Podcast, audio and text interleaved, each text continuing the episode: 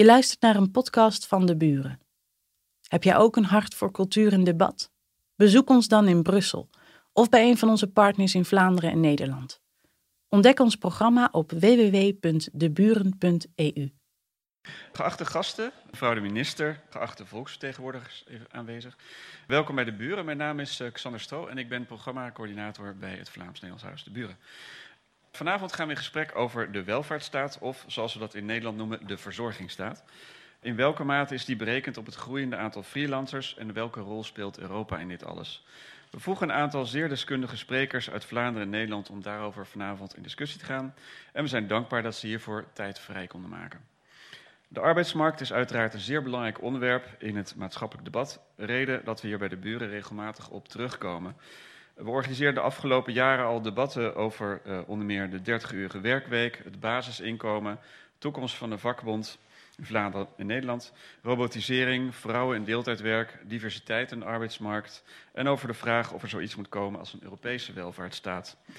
Vaak zijn deze debatten onderdeel van onze langlopende reeks uh, It's the Economy Stupid. Een uh, belangrijke doelstelling van deze debatten is om ook op dit gebied een bijdrage te leveren aan uitwisseling tussen Vlaanderen en Nederland. Wat kunnen Nederland en Vlaanderen van elkaar leren op het gebied van de organisatie van arbeid, van de samenhang met het onderwijs, van de rol van arbeid in onze veranderende samenleving? Voor de organisatie van deze debatten uh, doen we doorgaans een beroep op de expertise en medewerking van partners uit Vlaanderen en Nederland, die met de toekomst van de arbeidsmarkt bezig zijn. Dat zijn bijvoorbeeld de Nederlandse Wetenschappelijke Raad voor het Regeringsbeleid, de WRR, uh, de Vlaamse denktanks Minerva en Itinera, en, zoals vanavond, uh, de kennisplatforms Next Economy en Zip Economy. Over laatstgenoemde organisaties hoort u zo meteen meer van de volgende spreker. Um, ik wens u allemaal een heel goed debat. En ik geef nu heel graag het woord aan Marleen Leu van Next Economy. Dank u wel.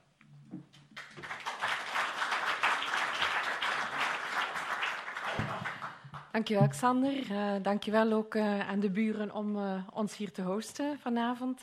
En uh, deze zaal en, uh, en jullie hele uh, ondersteuning ter beschikking stellen aan ons. Um, mijn naam is inderdaad Marleen Deleu en ik ben samen met Hugo-Jan Ruts um, eigenaar van Next Economy. Hugo-Jan is in Nederland eigenaar van Zip Economy. En wij zijn kennisplatformen met als missie om het debat aan te zwengelen over de toekomst van werk toekomst van werk voor individuen, maar ook voor organisaties en voor alle andere stakeholders daaromheen. Er beweegt heel veel op dit ogenblik in uh, de arbeidsmarkt, in de manier waarop we werken, de manier waarop we denken over werk en de manier waarop werk wordt georganiseerd. Het is allemaal in beweging. En de belangrijkste uh, beïnvloeder van uh, al die veranderingen is de technologie en de technologische veranderingen die mogelijk maken dat werken anders wordt georganiseerd dan het in het verleden is.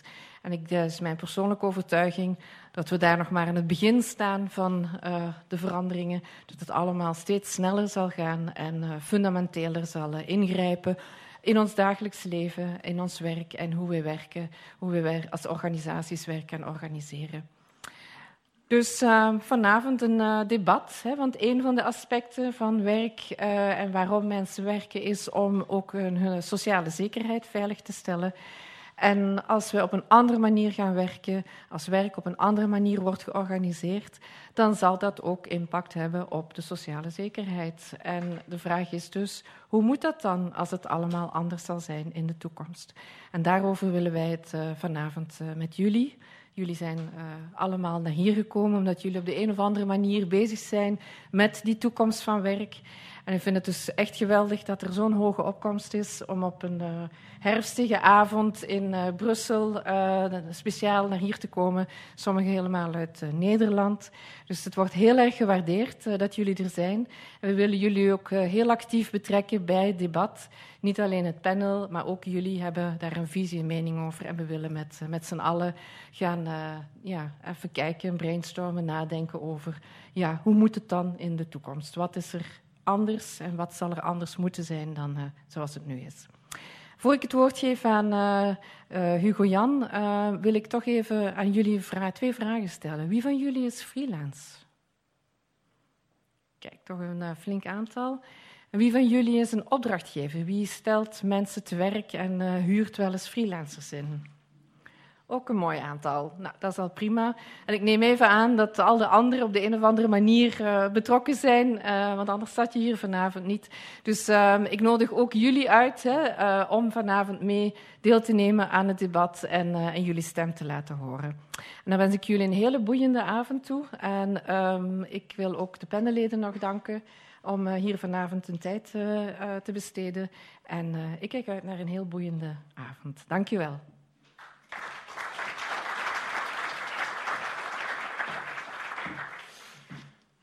Ja, goedenavond. Ik ben niet zo gewend achter zo'n katheder te staan, maar ik vind het wel uh, stoer staan.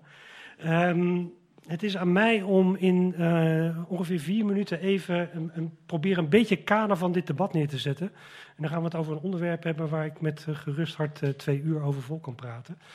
Um, en dat gaat even over waar hebben we het nou ongeveer over, um, als we het hebben over nou, het debat van vanavond. En ook wat zijn in de hoofdlijnen de verschillen tussen België en Nederland. En um, die, die, verschillen zijn aan de ene kant enorm groot en aan de andere kant ook verrassend klein. We, hebben het over de freelance economy. Dat staat in ons, ons motto. En dan is wel aardig natuurlijk van wat is nou eigenlijk een freelancer? Want dat is op zich geen vaststaand begrip. Het is uh, uh, hier in België geen wettelijk begrip en in Nederland al helemaal niet. In Nederland hebben we het vaak ook over de zelfstandige ZZP'er. En een paar jaar geleden kwam de SER van Vlaanderen met deze definitie van freelancers. En die hebben wij omarmd. En die heb ik ook in Nederland omarmd. Uh, dit is dus een deel van alle zelfstandigen die er zijn in alle tweede regio's. En dat zijn dan zelfstandigen zonder personeel. Uh, die uh, hun persoonlijke arbeid aanbieden als zakelijk dienstverlener en dat op een soort van projecttijdelijke basis doen.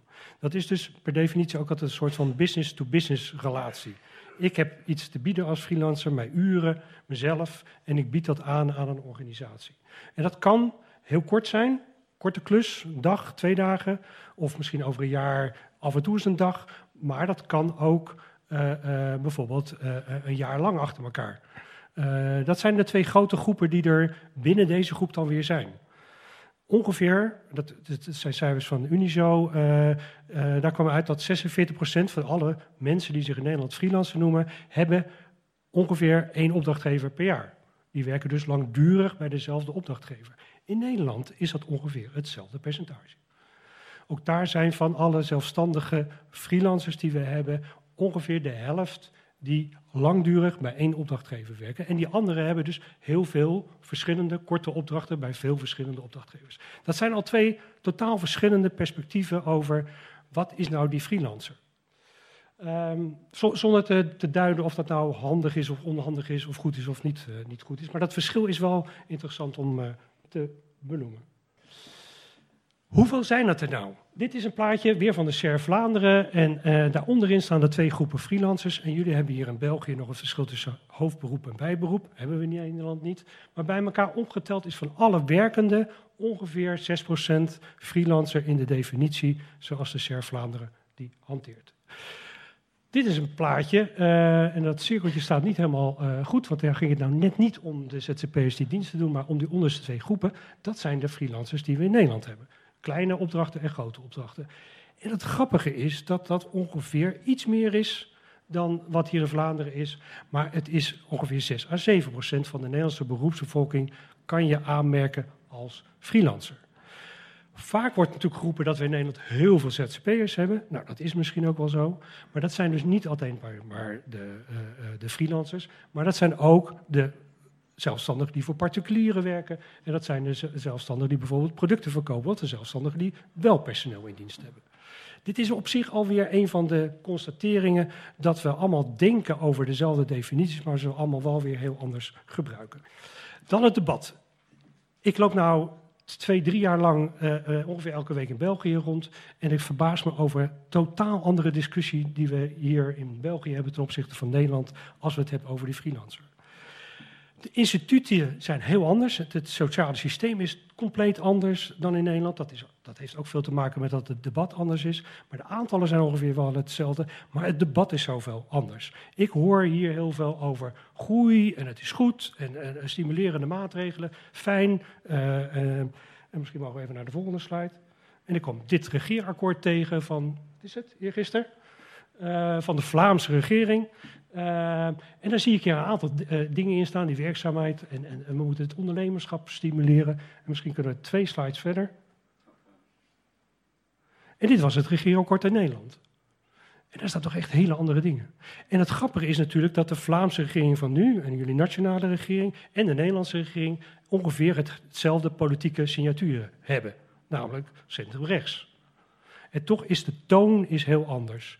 En de verbazing die met name Nederlandse zelfstandigen hebben, is dat dat debat ineens radicaal is omgeslagen. Vijf jaar geleden had niemand het over de ZZP'er in Nederland. De, de ZZP'ers waren de stiekeme helden van de flexibele economie. En plotseling, misschien mogen we één slide terug, sorry. Uh, uh, uh, ineens krijg je dit soort koppen. Waarom is iedereen ineens zo boos over de, de, de, de ZZP'er? En wat hebben we, zeggen ze dan, nou uiteindelijk misgedaan? In Nederland is er een groot debat over wat voor nieuw sociaal stelsel moeten we komen. Hoe moeten we naar een nieuw arbeidsrecht, moeten we allerlei andere ding, dingen anders gaan doen. Omdat er wel een gevoel is van die balans, flex, vast is een beetje uit het lood geslagen. Het is de vraag natuurlijk of dat zo is. En het is de vraag of je, nou, hoe je daar naartoe komt. Er wordt in Nederland heel nadrukkelijk gekeken naar het Belgische systeem.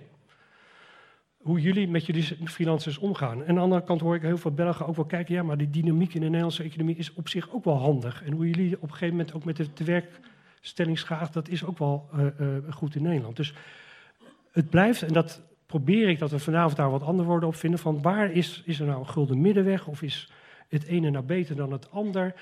Um, en wat speelt daar ook de landen daar een issue in? En wat speelt de EU daar nou een rol in? Um, ik ga het hierbij laten. Ik, wens, ik ga in ieder geval zeer scherp luisteren en ik hoop dat jullie dat ook doen. En laat je vooral horen op je met je denkt van... hé, hey, maar dit is ook raar, of dit is anders, of dit is... Dus doe dat. Alsjeblieft.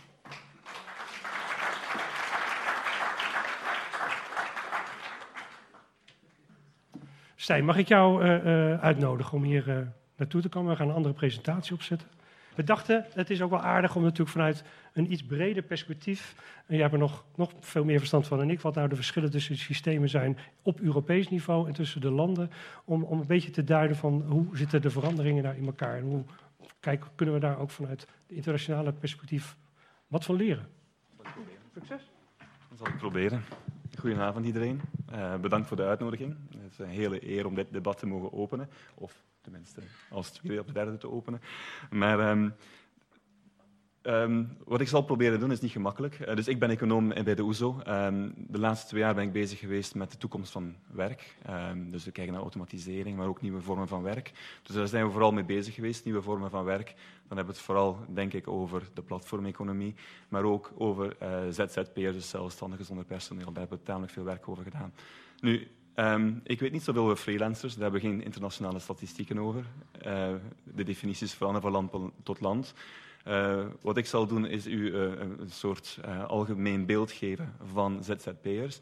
En waar we heel goed in zijn in de OESO is natuurlijk landen rangschikken. Dus we zullen België en Nederland rangschikken.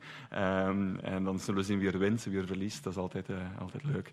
Um, maar ik denk dat sommige punten die ik zal maken, natuurlijk, um, ze zijn voor ZZP'ers of voor de platformeconomie, maar ze zijn natuurlijk ook van belang voor freelancers. Nu, het is ook niet gemakkelijk, want freelancers op zich is ook een hele heterogene groep. Uh, dus het is helemaal niet gemakkelijk om dit debat te hebben, want we eigenlijk spreken over heel veel verschillende mensen.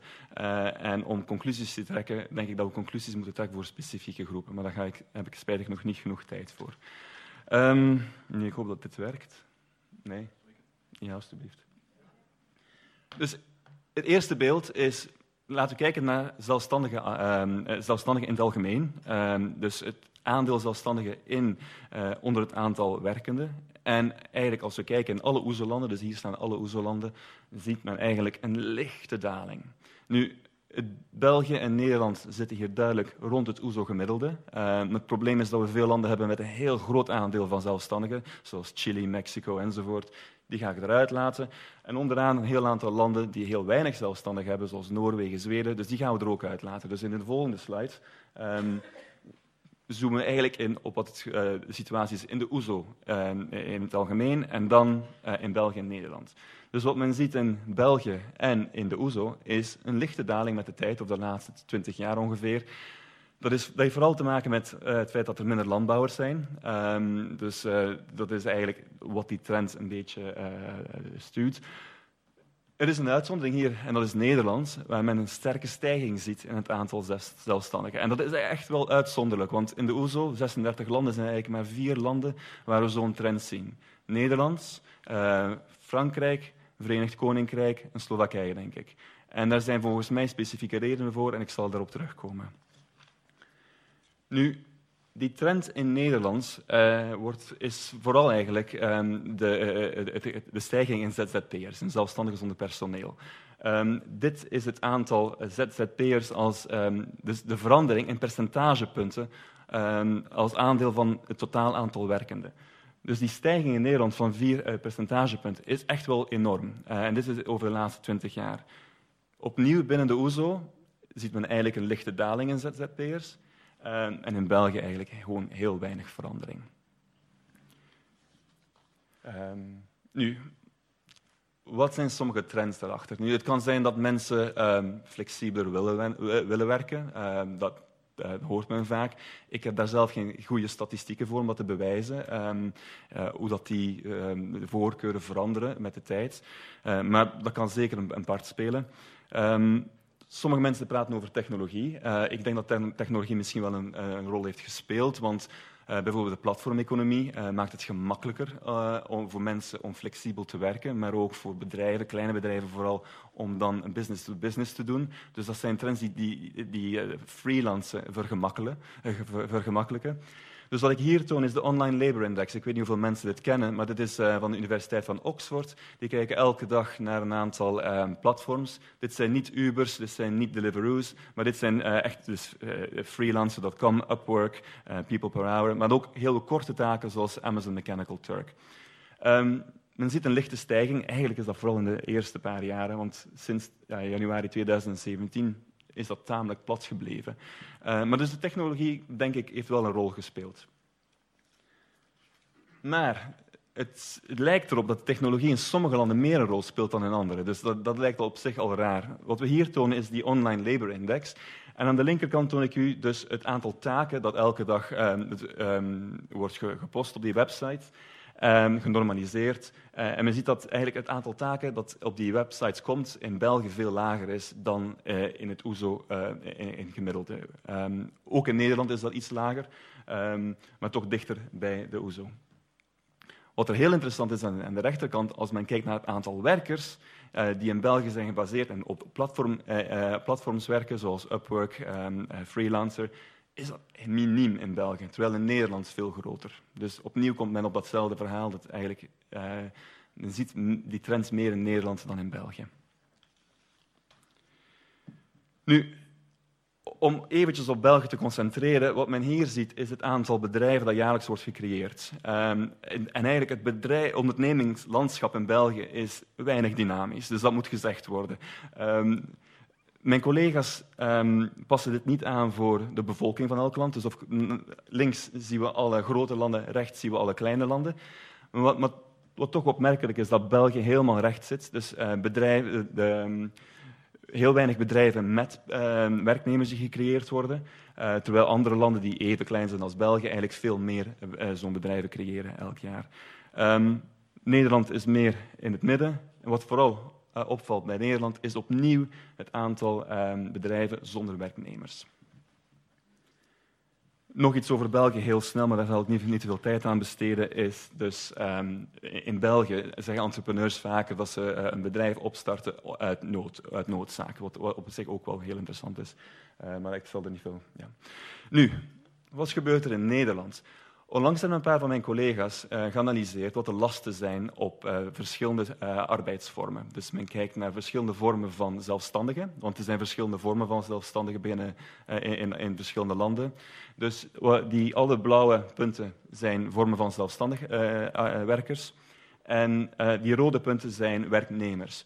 En dus we tonen het totaal aantal lasten, belastingen en, en, en, en bijdragen aan de sociale zekerheid.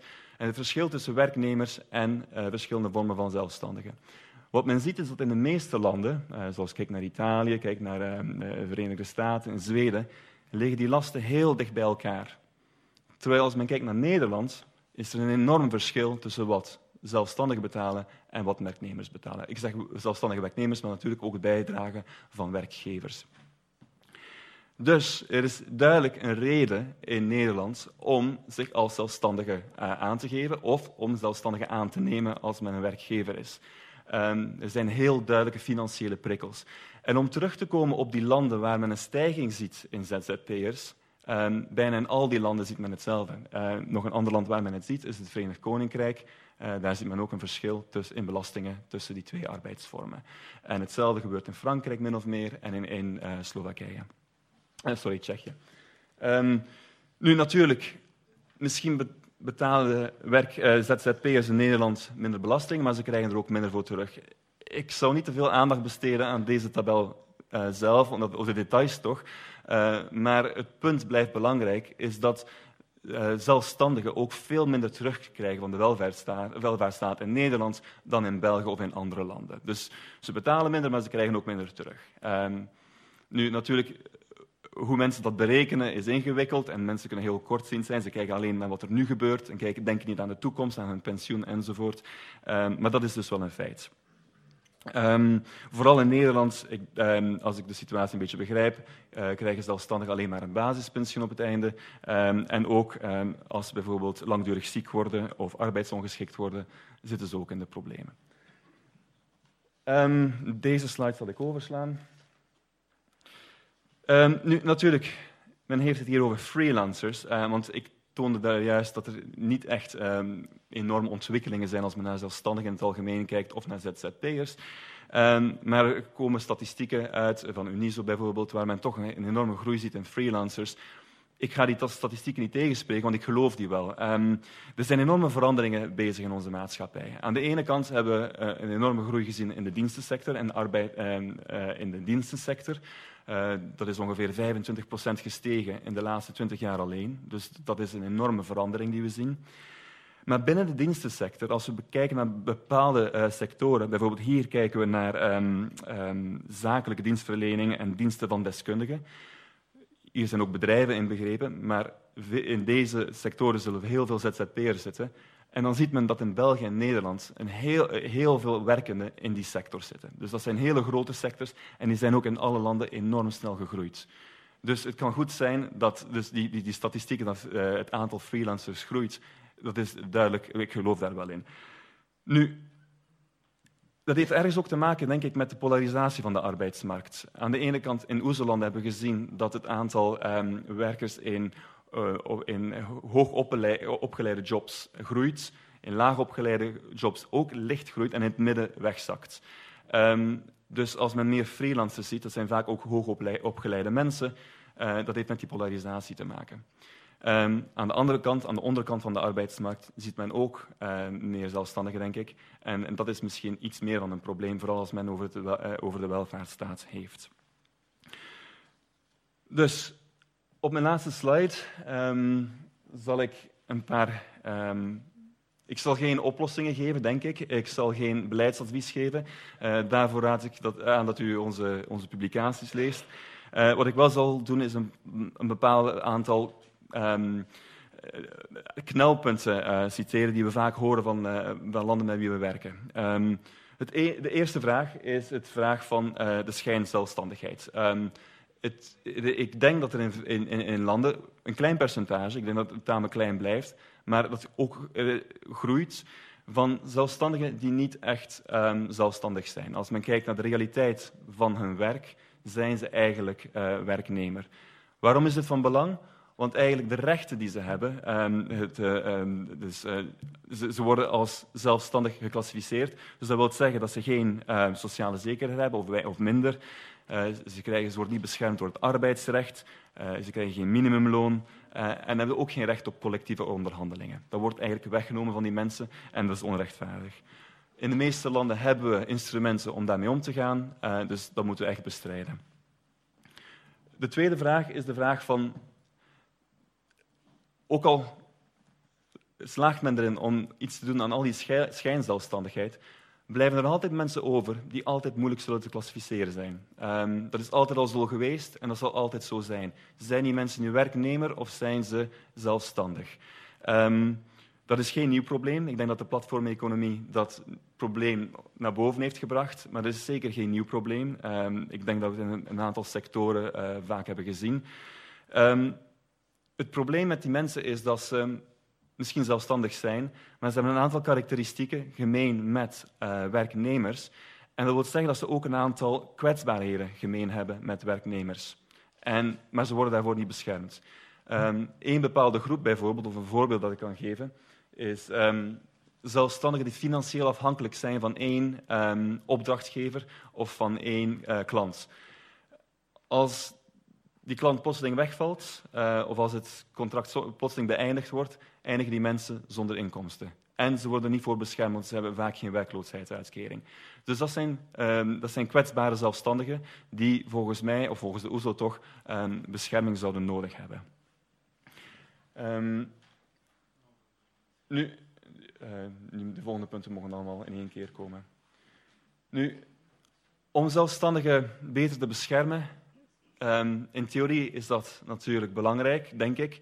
Uh, in, in, de praktijk is dat niet eenvoudig. Um, er zijn een aantal vragen die elkaar, uh, zich moeten stellen. Praten we hier over alle zelfstandigen of pas over bepaalde groepen? Uh, ik denk dat we hier het vooral over kwetsbare zelfstandigen hebben. Ik denk niet dat alle zelfstandigen willen beschermd worden voor alles, um, maar sommige groepen moeten dat wel. Een tweede vraag is, eens dat we beslissen van zelfstandigen te beschermen, doen we dit vrijwillig of is dat verplicht? En dat is een belangrijke vraag, want als het vrijwillig is, is er een groot risico dat de mensen die eigenlijk een laag risico zijn, uit het systeem stappen en dus geen bijdrage leveren. En dat is voor het systeem zelf um, een probleem want, uh, qua financiering. Dan is het de vraag die ik al um, eerder heb, heb, getoond van de bijdrage van zelfstandigen, die vaak lager ligt dan de bijdrage die worden betaald voor werknemers. En wat krijgen ze ervoor terug? Ligt dat in balans? Uh, en hoe krijgen we dat in balans? En kunnen we echt vragen aan zelfstandigen, vooral kwetsbare zelfstandigen, van hetzelfde te gaan bijdragen als werkgevers en werknemers samen?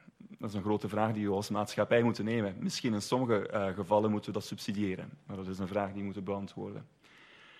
Dan zijn er een paar praktische problemen van hoe worden de inkomsten van zelfstandigen berekend, wanneer wordt een zelfstandig werkloos. Uh, dat zijn natuurlijk morele vragen soms ook, maar ook technische vragen.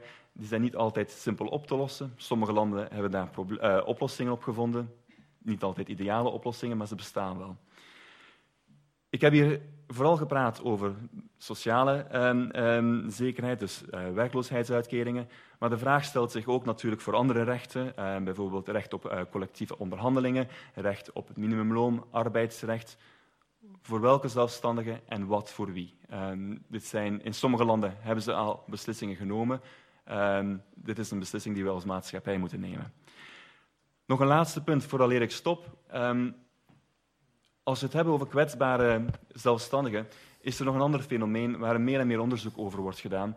En dat zijn zelfstandigen, maar ook werknemers, die zich bevinden in een situatie van monopsonie. Wat wil dat zeggen? Dat is een heel technische term.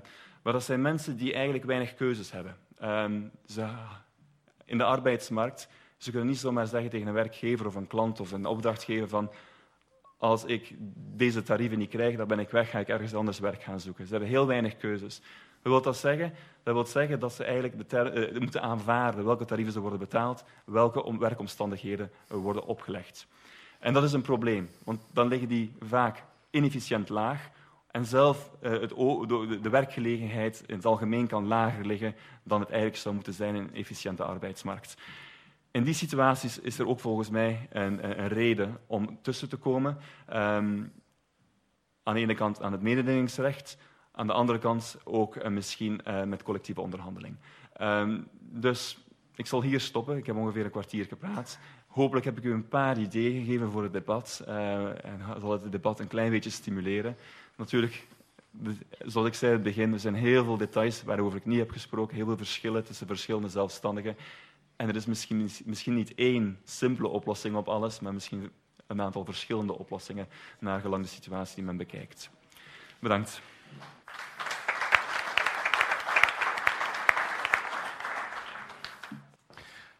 Uh, hartelijk dank, uh, Stijn Broeke, voor, voor die, die, die waterval aan cijfers waar we allemaal een beetje van aan duizelen gingen. Je bent ook vijf minuten te vroeg gestopt, dus dat geeft ons net iets meer tijd voor de debatten straks. dat verklaart ook dat duizelen van die cijfers die zo snel kwamen. Voilà. Mijn naam is Timothy Vermeer. Ik ben redacteur voor onder meer Next Economy. Ik ben een van die mensen die zo net zijn hand op stak als er gevraagd werd wie er freelancers in de zaal zijn. Dus ik ben zeer geïnteresseerd in dit debat dat ik zal leiden, want het gaat eigenlijk over mij en ook een beetje over andere mensen, maar toch eh, vanuit mijn oogpunt vooral over mij. Voilà. Um, ik ga beginnen met de eerste twee uh, sprekers voor te stellen.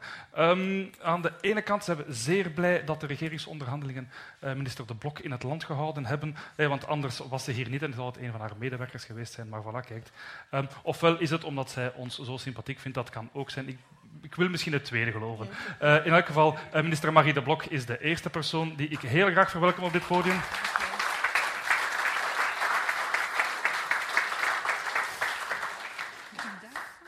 En de uh, tweede persoon uh, is me, mevrouw Agnes uh, Jongerius. Ik moet even kijken naar de naam, de, de naam van mevrouw De Blok.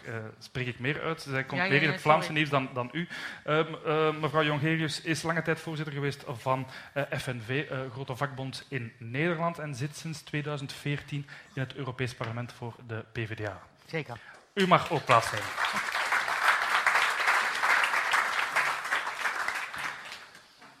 Mevrouw Jongerius is ook uh, de reden waarom ik extra aandachtig ga zijn uh, wat betreft die klok daar. Want zoals u weet, in het Europees Parlement worden daar nu een uh, paar potentiële eurocommissarissen gegrild. en mevrouw Jongerius moet om negen uur zeker richting Europees Parlement om af te keuren of goed te keuren, dat, dat, dat laat ik aan u, welke keuze u gaat maken. Maar er zijn er in elk geval twee die, uh, die gegrild gaan worden uh, zo meteen. Voilà.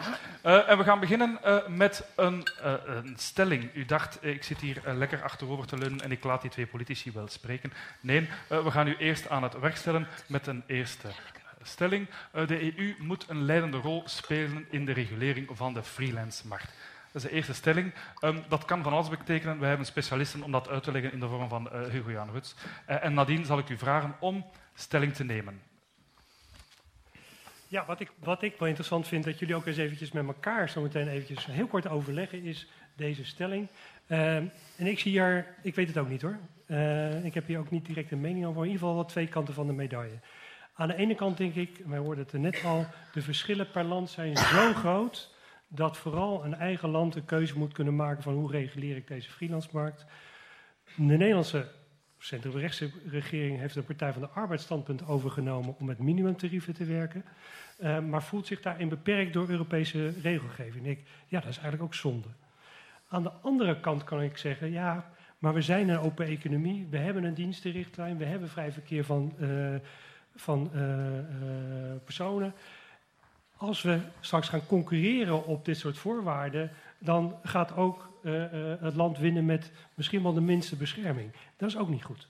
Dus één van de twee. Ik weet het nog niet, maar ik nodig jullie uit om. Twee minuten?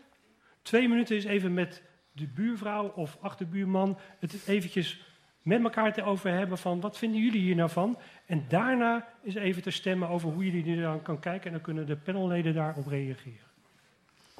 En nu is het aan u. Nu kunnen wij even achteroverleunen.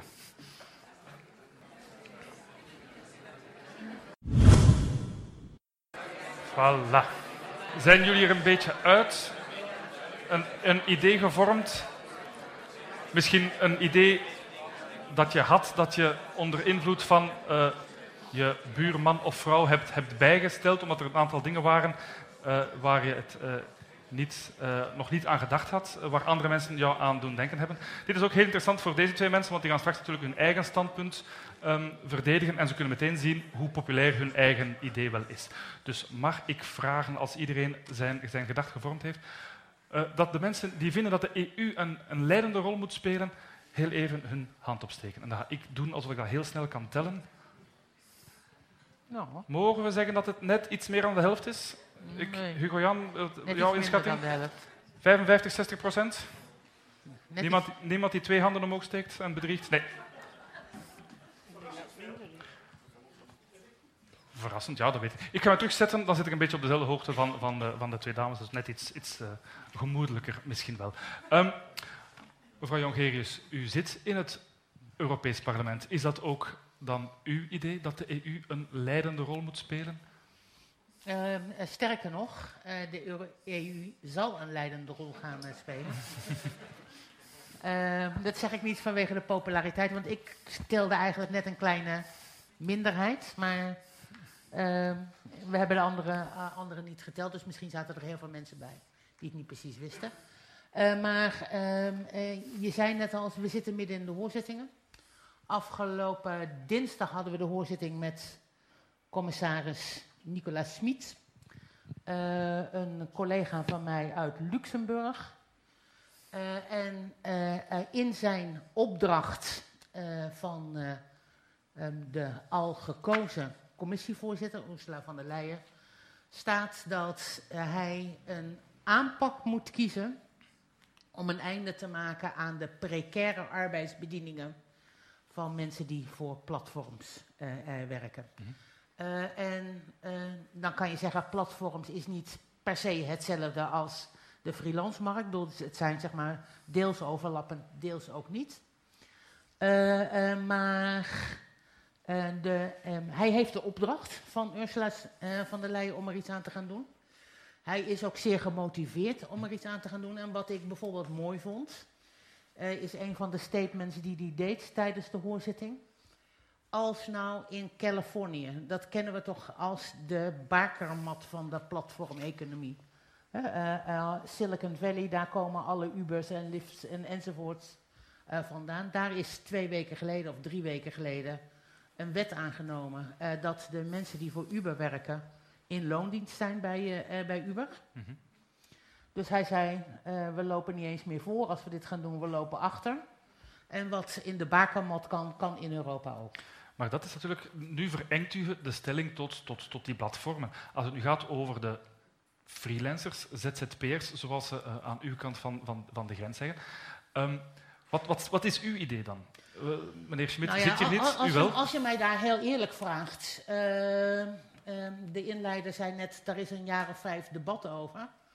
Um, ik ben nu zeven jaar weg bij de FNV. ik herinner mij dat debat al heel wat langere wortels uh, heeft. Uh, en um, juist dus deze vraag, hoe klassificeer je mensen? Wie zijn echte werknemers? Wie zijn zelfstandigen?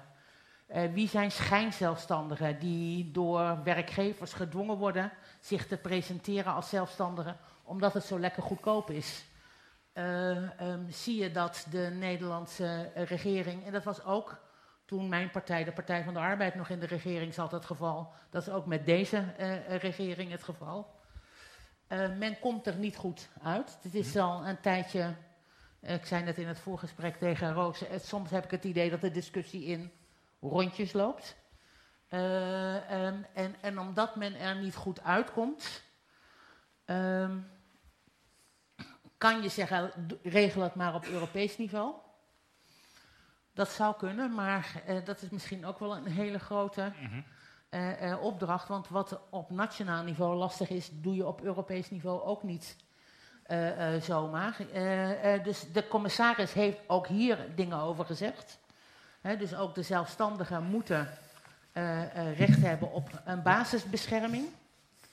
Ehm, hij zei er moet een definitie komen van een werknemer. En ik dacht, nou, veel succes. Ik ben benieuwd waar die mee gaat, uh, mee gaat komen. Als Europa er niet uitgaat, kunnen we het misschien vragen aan de, aan de Belgische maar, regering. Maar, maar, overigens, voor platforms vind ik het wel iets anders. Mag ik nog één voor en dan, uh, dan, dan hou ik mijn mond.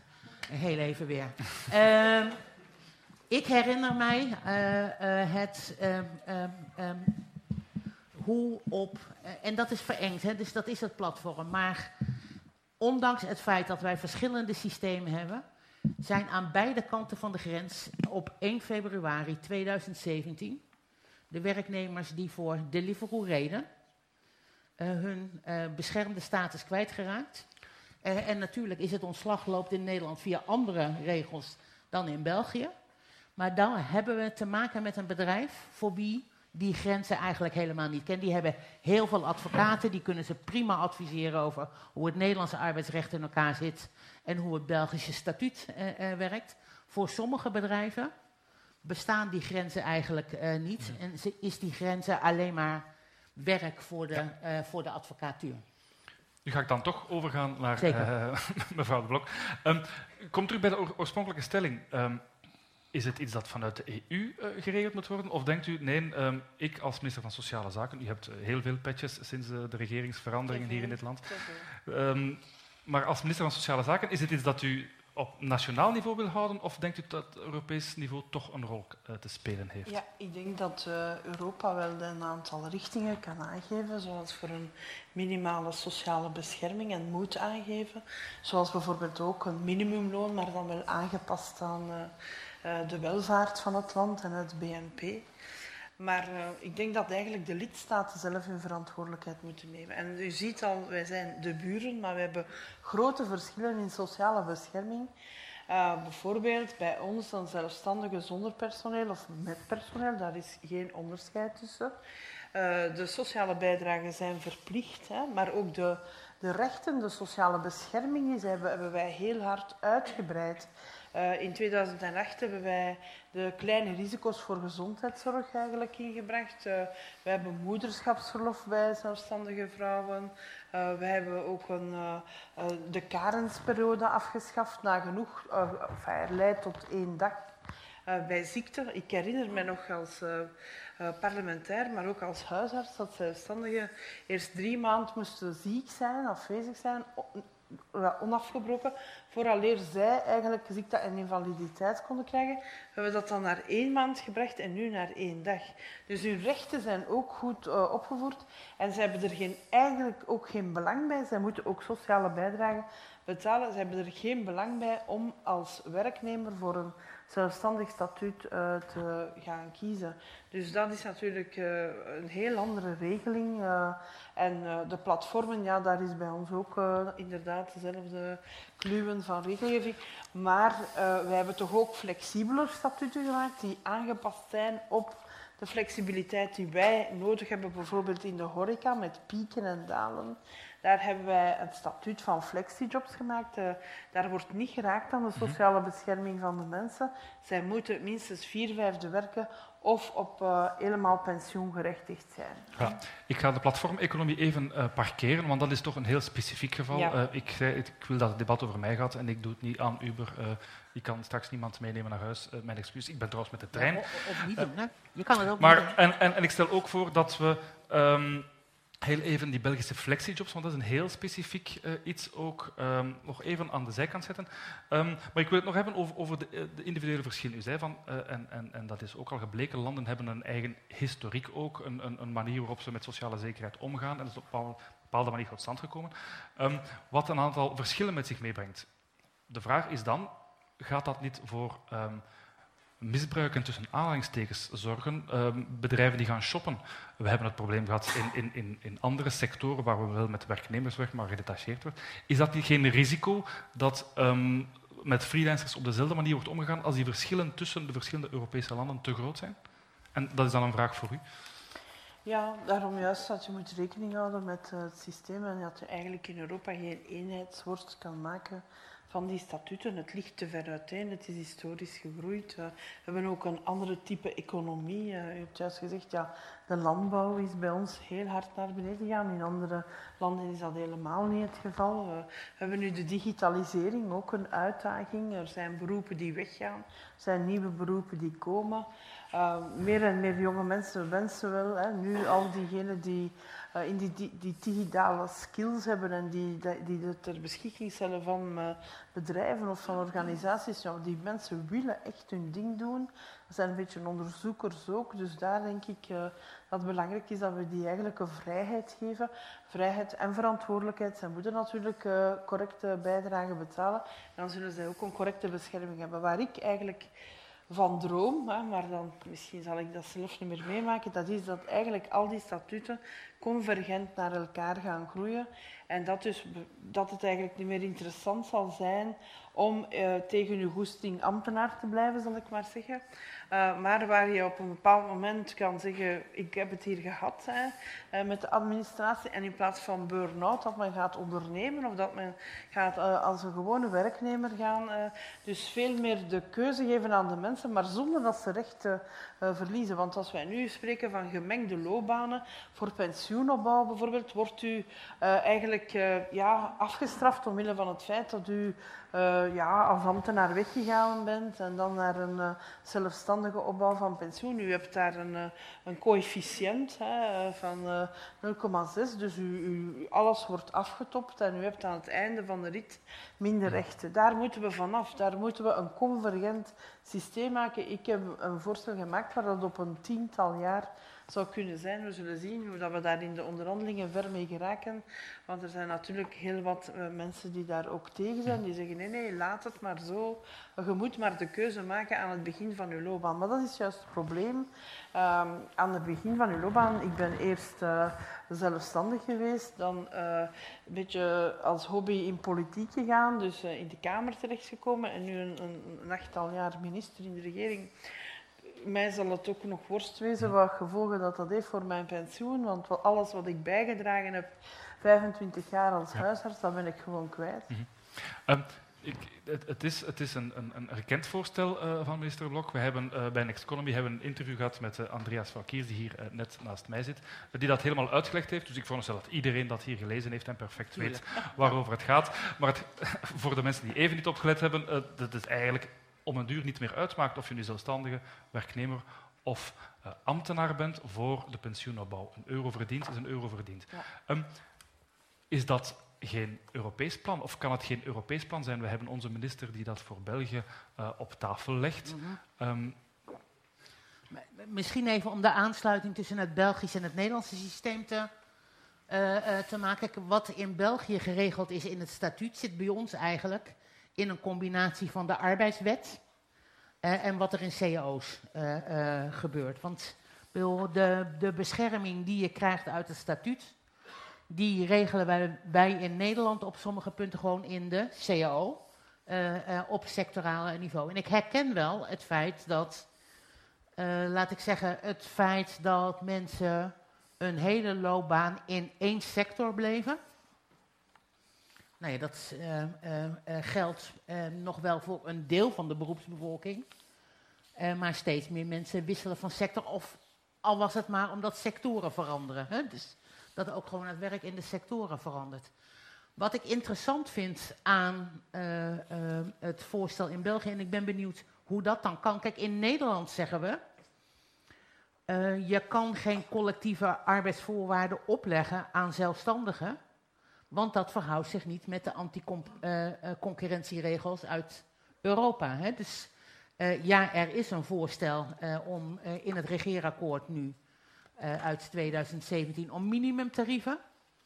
En dan zeggen mensen, dat kan niet, want Europa, interne markt, vrije concurrentie, je mag niet afschermen op dat niveau. Nog los van de vraag wat dat nou echt betekent voor een journalist. Als je zegt, uh, eh, 15 euro is het minimumtarief, of eh, 30, hoeveel woorden moet je daar dan voor schrijven? En hoe lang heb je er eigenlijk voor nodig? En hoe lang ben jij bezig met de voorbereiding van het debat? En hè, welke uren reken Oké, dat is allemaal techniek. Maar dus als in België men de bescherming voor zelfstandigen gelijk kan stellen aan uh, die van werknemers. En Europa zegt daarvan niet, je handelt in strijd met het mededingingsrecht dan vind ik dat zeer interessant om te volgen. Want ik zou eigenlijk willen dat ook zelfstandigen de mogelijkheid hebben om, uh, het werd net ook al genoemd, om collectief te gaan uh, uh, onderhandelen. Maar, maar, maar, het voorstel van, van, mevrouw de Blok is natuurlijk, gaat, gaat niet echt daarover, het gaat niet over dat mededingingsrecht. Het staat op mijn papiertjes om het daarover te hebben, maar dat is voor het volgende debat en dan bent u al eurocommissarissen aan het schelen, maar we kunnen er straks ja. misschien nog even over hebben. Maar, maar het gaat echt over, u, u zei daarnet, het is zeer moeilijk om die... Um, statuten en wie precies onder welk stelsel valt te gaan definiëren. Nationaal uh, bon chance, zoals we hier zeggen, voor de nieuwe commissaris, om dat dan Europees te regelen. Wat mevrouw de Blok voorstelt... Is gooi alles op één hoop. Dan moet je geen onderscheid meer maken. Ja. Is, dat, is dat dan niet de weg vooruit? Nou ja, ik denk, ik denk dat dat beter is dan te zeggen... we gaan het proberen een nieuwe definitie te maken. Dus daar hebben we het ook wel over gesproken in... Uh, uh, in het Europese parlement, zouden we een nieuwe definitie gaan maken van, uh, uh, van zelfstandigen. maar dan denk ik inderdaad terug aan die meer dan tien jaar debatten in Nederland. En dan denk ik, oké, als ik het voor Nederland al ingewikkeld vind, hoe doe ik dat dan op zo'n manier dat het ook in Roemenië in Estland en in Spanje kan gaan, gaan werken. Dus dat, dat is best een, een, een uitdaging. Maar er is wel toch dat statuut van België regelt meer dan wat we in Nederland het arbeidsrecht strikt noemen. Wat, wat men in België regelt sorry als ik het nog een keer probeer, maar rond de platforms waarin men zegt, je mag 6000 euro verdienen, daar dragen we 10% van af. In Nederland zegt een Uber, dat is privacygevoelige informatie, die mag jij niet aan mij vragen hoeveel ik aan de taxichauffeurs van Uber betaal. In België kan dat blijkbaar wel. Dezelfde Europese regels hè, rond privacy. Dus daar kunnen we volgens mij van oplossingen die mhm. men elders vindt, uh, leren om een aantal problemen uh, de kop, uh, bij de kop te pakken. Ja, ik ga de platformeconomie opnieuw parkeren. Want ik wil terug bij mevrouw de Blok. Want, want um, u, terug bij dat voorstel. Um, het, het, het, het, mooie van het voorstel lijkt mij dat het net zo eenvoudig is. Ja, is, is, het, is het, en, en, ik hoor een aantal praktische bezwaren van mevrouw Jongerius. Um, ziet u diezelfde praktische bezwaren of, of denkt u Nee, dit is wel, wel de manier vooruit, zelfs op Europees niveau misschien. Ja, ik denk dat we het onderscheid moeten maken tussen de sociale bescherming as such tegen ziekte, invaliditeit, mm -hmm. pensioenopbouw, uh, arbeidsongevallen en het arbeidsrechtelijk statuut, dat natuurlijk altijd verschillend zal zijn of je over een zelfstandige, iemand die niet uh, in opdracht uh, van iemand werkt of niet ondergeschikt aan iemand werkt of een werknemer. Mm -hmm. Dus die twee haal ik uiteen. Bij mij gaat het om de sociale bescherming. En daar vind ik dat je ongeacht het statuut nagenoeg dezelfde sociale bescherming moet kunnen opbouwen. Dat wil zeggen dat we een basisverzekering hebben. Dat uh, we zeggen iedereen kan ziek worden, iedereen heeft een, een pensioen nodig. Uh, dus dat zetten we daarin. En dan zetten we de werkgerelateerde verzekering. Dat zijn uh, de arbeidsongevallen, de ziekte en uh, invaliditeit. Dus uh, de, tweede, de tweede laag is dat. Dus, um, en dus kinderbijslag zetten we ook in de basisverzekering. want ook kinderen van mensen die geen werk hebben, moeten kinderbijslag hebben. Daar zijn we het alvast over eens. Mm -hmm. En dan heb je nog de tweede pensioenpijler, het aanvullend pensioen. Hè, waar bij ons toch wel ook, waar bij u veel hoger is. bij ons heel laat gestart is met een grote achterstand. Uh, ik was daar uh, zeer uh, voor. Ik heb ook het tweede pijler voor de zelfstandigen zelf ontwikkeld. Dus niet alleen voor werknemers. En dan heb je dus je derde pijler, dat is je eigendom die je verwerft. Of, mm -hmm. Maar dat is natuurlijk vrijwillig. Maar als je met die drie laagste pijler zal, dan zal je al een, een zeer grote sociale bescherming hebben. En dus wij, wij, noemen dat het cappuccino-model. U begint met de koffie en dan, de, en dan het uh, poeder erop. Mm.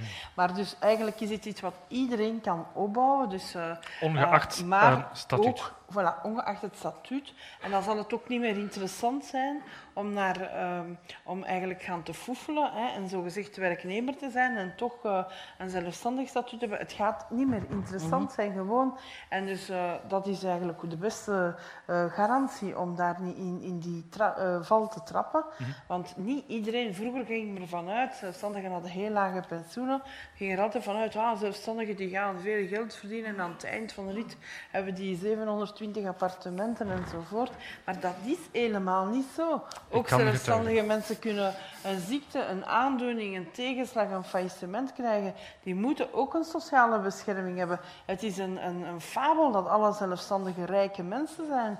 Dus daar hebben, eh, dat was de gedachte bij mij om dat ook uh, voor zelfstandigen maken. dat gaat dan in tegen het systeem dat vandaag in Nederland geldt, waar een groot deel um, de, de, de, verplichte sociale bescherming, sociale bijdragen, uh, laag is en er vrijwillig via uh, verzekeringen. Ja, ik, ik, ben niet zo voor dwingende maatregelen, maar wat dat betreft denk ik dat je de mensen tegen, tegen zichzelf moet beschermen. Want ik ben ook al bij studenten gaan spreken bij, in, aan de Universiteit van Gent, bij professor De Vos, over sociale bescherming. En toen zei een student mij, ja mevrouw de Blok, uh, oh, met uw model, uh, ik wil gewoon al het geld dat ik heb en ik zal wel zelf bepalen wat ik uh, opzij zet. En, en dan als ik dan aan het eind van mijn leven, dan heb ik daar veel meer van als van u. Toch wel solidair systeem. We hebben een zeer solidair systeem solidair tussen de mensen die weinig betalen, kunnen betalen en veel betalen, maar solidair ook tussen de mensen die tegenslag hebben van ziek te worden en anderen die het geluk hebben van heel hun leven gezond te zijn en heel hard te kunnen werken. Dus dat is een zeer uh, solidair systeem en ik denk dat we dat moeten houden. Als jij een jonge mens die zich een, enfin, begin van zijn loopbaan uh, zo fit als een hoentje en die denkt ik ga nooit ziek worden, ik ga nooit onder een tram lopen, ik ga nooit uh, iets voor hebben, ja, die moet je tegen zichzelf beschermen, want die zou wel eens 10, 15 jaar later echt wel uh, berooid er kunnen vanafkomen. Dus daar, voor, voor één keer, ik ben een liberaal mens, maar ik vind dat je de mensen wat dat betreft tegen zichzelf moet beschermen en dat het dus wel verplicht moet zijn. En nu verwachten we natuurlijk van u een, een liberaal antwoord op dit vrij socialistisch idee. we, we ruilen van... Uh, we ruilen van nou ja, kijk, um, wat... Um, ik denk inderdaad, hè, er, mensen kunnen een, moeten een keuze kunnen maken. Hè? Een keuze tussen?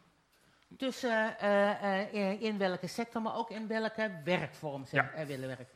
Waarom we in Nederland vaak problematisch, hè, in problematische woorden spreken over freelancers en ZZP'ers, is omdat het te vaak gebeurt dat bedrijven en niet de werknemers of de werkenden kiest uh, in welke vorm die uh, werkt. En zeker als dat ook nog gebeurt op grote schaal aan de onderkant van de arbeidsmarkt. Als mensen dus niet de keuze hebben om zich te, te verenigen. De monopsomie waar. ja, dat, dat, dat is een, een, mooi woord, dat, dat, kende ik nog niet. Maar dus, daar hebben we in Nederland, wat mij betreft, iets te veel van.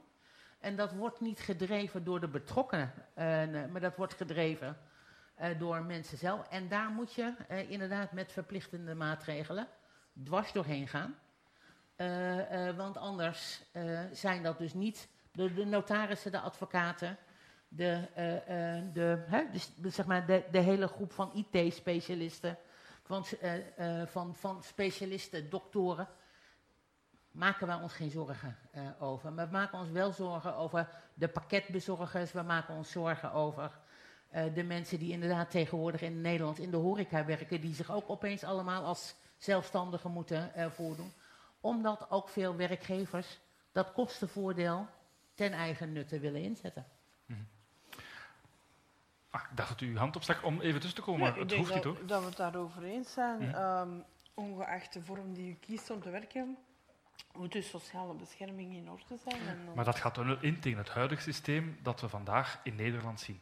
Maar het huidige systeem in Nederland wordt niet voor niks in problematische termen besproken. Mm -hmm. uh, omdat we uh, eigenlijk wel zeggen, we willen er eigenlijk iets aan doen aan bescherming. Maar wat ik zei, we, we, we, we praten in een discussie eigenlijk al uh, een tijd in rondjes. we hebben tegenwoordig de commissie Borstlab, die aan het werk is, die straks de oplossing moet gaan vinden. half november geloof ik, of begin december. Oh, hij zei gisteren januari, oké. Okay. Het schuift op. Uh, dat, dat is zoals onze regeringsvorming. Dat is, en, uh... bedoel, er, er, is een wet die zegt uh, dat mensen zich moeten houden aan... nou ja, zeg maar dat je niet voor één opdrachtgever mag, mag werken. Die wet is ingevoerd, maar wordt formeel niet gehandhaafd. Je kan zeggen dat, oké, okay, gebeurt wel vaker in Nederland. dat we een wet hebben die we niet, niet handhaven. Maar hier doet dus de minister een poging om tot een nieuwe oplossing te komen. Maar je ziet natuurlijk eigenlijk aankomen dat die nieuwe oplossing straks doorschuift naar een volgende regering in 2021. Uh, en dan gaan we vast ook weer opnieuw uh, discussiëren over wat de goede verhouding tussen vast en flex is. Mm -hmm. En dat is eigenlijk een beetje de Nederlandse story. Hè? Ja. We lullen heel veel. Maar we maken niet zoveel voortgang op dit dossier. Ik zou, ik zou dit durven zeggen zo. Um, ik ga naar de parkeergarage. Ik neem er die platformeconomie uh, opnieuw uit. En nu ga ik eerst vragen aan mevrouw De Blok, want dat, dat systeem dat uh, hier in België geldt voor die erkende platformen. Uh, ik weet niet of iedereen precies mee is met wat, wat daarnet al even wordt aangehaald van de grens van 6000 euro. Misschien is het goed dat u dat kort, zonder alle um, ja, fiscale en sociaal-rechtelijke details uitlegt. op twee manieren. Je hebt uh, de diensten uh, via platformen. Hè. Dan mag je 6000 euro verdienen. Dat is digitaal aangegeven vanzelf. We hebben geen problemen met de privacywetgeving. Wat dat betreft, dat is dus voorafgaand uh, aangegeven. U moet zich in, op, dus inmelden digitaal. Dat gaat op minder dan 10 minuten op zo'n platform. En dan kan u dus daar diensten gaan doen. U kan dat ook, maar dat is veel minder populair, van burger tot burger doen. Hè. Als u, u zegt, ik heb hulp nodig voor de kinderen, voor, voor mijn man. dus enfin, van alles. U kan daar ook van burger tot burger dus mensen aanwerven. Die mensen mogen tot 6000 euro verdienen als ze bij platformen werken en over die 6000, die teller gaat over de 6000, dan worden zij beschouwd uh, als uh, werknemer bij dat platform en zo dan ook uh, de sociale bijdrage berekend. En dan als zij uh, van burger tot burger over die 6000 uh, euro gaan, dan worden zij beschouwd als zelfstandigen. Dus voilà, zij zijn op elk moment uh, op de hoogte van hoeveel, welk bedrag zij al verdiend hebben. En als zij daar braaf onder blijven, dan is er geen probleem. Gaan zij daarover, dan worden zij op het totale bedrag belast. en anders is dat een interessant bedrag. We hebben 500 euro per maand gemiddeld die men mag uh, bijverdienen, maar het is geplafonneerd op 6000 uh, en, euro. En, en, de erkenning is ook belangrijk, want daar zit dan waarschijnlijk het, het, het, het, geen probleem hebben met die privacy. Uh, ze moeten het doen of ze zijn niet erkend. Ja, en je moet je inmelden met, uh, enfin, aanmelden met je gegevens en dat is perfect. Uh, retraceerbaar. het is uw naam, uw rijksregisternummer. U kan daar ook niet in zeuren. U kan je niet op de vier verschillende platformen met een andere identiteit u gaan uh, hebben. En dus wij hebben dus uh, de Kruispuntbank van Sociale Zekerheid, die kan dus uh, dat allemaal controleren. Maar ik, ha ik had er ook begrepen dat de platform zelf ook aan de Belastingdienst, of de FOD heet dat geloof ik hier? Die moeten zich ook die, aanmelden. Die, die, die moeten zich aanmelden en die moeten doorgeven ja, hoeveel mensen verdiend aantal, hebben. Ja, die, die moeten, dat is eigenlijk simultaan. De mensen geven het aan en de platformen moeten het ook aangeven. Ja, ja. Absoluut, ja. En zeg maar, daarvan zeggen dus in Nederland, dus dat, dat vind ik grappig, want het gaat over dezelfde Europese privacyregels. Maar in Nederland zeggen de platforms, dat is privacygevoelige informatie, Mm -hmm. die, mogen wij niet, uh, uh, die mogen wij niet delen. Uh, en dus de vraag hoeveel belasting de platforms in Nederland voor het werk wat via dat platform geleverd wordt afdragen. Ja, groot vraagteken. Uh, nou, er is zeg maar belasting uh, in Nederland op een aantal andere punten ook een groot vraagteken. Maar hier vind ik het dus interessant dat België een oplossing heeft gekozen mm -hmm. die uh, nou, vooruit loopt op de richting die je zou, hier, zou willen. Hier in België gaan ze praten op dat dit een voorbeeld is voor Europa. Ja. Um, is dit iets dat u uh, gaat neerschrijven en in het postvakje van uh, meneer Schmidt uh, gaat, Ja, ja, gaat duwen als u hem volgende keer tegenkomt in de, Ja, ergens in de Europese gangen? Zeker. En, en nou, hij, hij is nog tot eh, 1 november mijn collega. Dus hij zit ook in hetzelfde gebouw, één verdieping onder, eh, eh, onder mij. Dus dat postvakje is heel dichtbij. Ik ga hem ook een ander voorbeeld noemen. En dat, dat is een voorbeeld eh, wat we uit eh, Denemarken kennen, waar ze eigenlijk nog één stap radicaler zijn. Eh, waarin ze zeggen, eh, iedereen die voor, dit gaat toevallig over dan een schoonmaakplatform, dus mensen die, bij, eh, die je kan inhuren om je eigen woning schoon te maken, die bieden aan de betrokken, betrokken werknemers, werkenden aan. Je mag ervoor kiezen om in loondienst te komen of als zelfstandige te, te werken. En als je meer dan een half jaar voor ons werkt, dan eh, eh, maken wij die keuze eh, voor, voor jou. En er is ook nog een systeem in ontwikkeling die eigenlijk andersom gaat. Dus Californië heb ik al genoemd. Er zijn ook mensen die zeggen, eigenlijk zou je moeten regelen dat er een soort omgekeerde bewijslast is. En nu zeggen we wel, de jongens bij Deliveroo zijn in loondienst. We hebben in Nederland een paar rechtszaken gehad op dat punt. Maar dan vraag je dus eigenlijk van een 18, 19, 20-jarige jongeren dat hij naar Deliveroo gaat en zegt: Mag ik nu mijn eh, arbeidscontract? Terwijl Deliveroo dus echt een enorme rij aan advocaten klaar heeft staan om mensen gewoon eh, eh, weer naar buiten te sturen. Er zijn mensen die pleiten voor een omgekeerde bewijslast. Dus ga ervan uit dat mensen in dienst zijn van het platform, tenzij het platform kan aantonen dat betrokkenen echt als zelfstandige werkt. Mhm. Eh, en dat zou ook een oplossingsrichting kunnen zijn. Ik denk wel, er gaat op dit punt een hoop veranderen in de komende tijd. En dat is maar goed. Ja. Dat is maar goed ook. Ja, absoluut. Wel, wat die platformen betreft bij ons, om erkend te worden, moeten ze aan een aantal transparantievoorwaarden voldoen. Hè, zij moeten dus eh, aangeven hoeveel de mensen bij hen verdiend hebben. En wij hebben daar een controle op, want ook die mensen moeten dat aangeven. Dus dat is eigenlijk heel eh, simpel. En zo kunnen er eigenlijk ook geen zwarte klusjes, want ja, die diensten, zeker ook van burger tot burger en voor platformen, die eh, interessante manier om 6000 euro te kunnen verdienen en toch iemand te helpen. Die zijn er juist gemaakt omdat dat anders zich in het zwartwerk bevond. Hè. We hebben bijvoorbeeld eh, coaches voor jeugdvoetbal enzovoort. Dat zijn mensen die een voltijdse job hebben meestal en die dan ja, dat doen eh, in het voetbalseizoen natuurlijk. Eh, de- buiten het seizoen gebeurt daar niet veel als de man die het gras afmaait en de lijnen terug wit maakt. Maar daar was eigenlijk wel nood aan. Van, voor burger tot burger is dat vooral om zorg. Eh, Het zijn eh, eh, oudere mensen die in hun huis willen blijven, maar toch wat, graag wat eh, zorg kunnen hebben. Maar de gewone zorg, mee boodschappen doen, geen geneeskundige verzorging. eh, boodschappen doen, iemand inslapen als je nog niet uit je bed kan na een heupoperatie tijdelijk enzovoort. Dus daar zien we dat vooral in de zorg is. En wij kunnen dat eigenlijk heel goed allemaal eh, zien waar dat in... Nu, bij ons heeft men de... Ik neem aan dat u ook vakbonden hebt. heeft men gezegd, ja, dat gaat disruptief zijn. Dat gaat het gewone werk verdringen en, enzovoort. Dat is dus niet gebeurd. Hè. Dat is dus niet gebeurd. Ik zou nog een keer graag al die kasteelwoorden die toen in het debatten in de Kamer zijn gezegd, eh, eh, van hoe slecht dit wel ging zijn voor de mensen.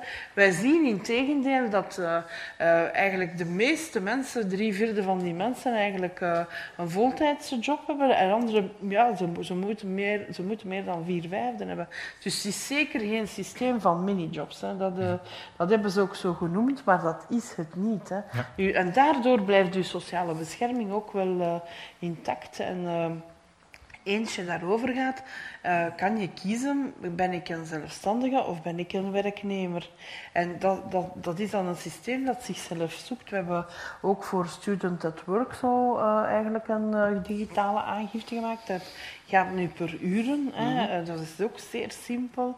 Eh, dus eh, ja, denk, we hebben voor Artist at Work, dat is ook nog een heel speciale statuut, het kunstenaarsstatuut, waar ook vroeger heel veel mensen, kunstenaars, geen sociale bescherming hadden. Hè, want die hebben opdrachten. U kan zeer beroemd zijn in een soap of in een toneelstuk of in een opera, maar dan daarachter ben, ben, valt u zonder werk en dan hebt u geen sociale bescherming. Dus daar hebben we ook al die, allee, al die valkuilen trachten uit te halen. En, eh, maar het is niet dat dat hier zo smoothly verlopen is. Hoor. Er is ook wel wat ehm, debat over geweest. eh. Ik wil nog even terugkomen op die erkenning. Voor, want voor alle duidelijkheid, eh, platformen zijn niet verplicht om zich te erkennen om op de Belgische markt eh, actief te zijn.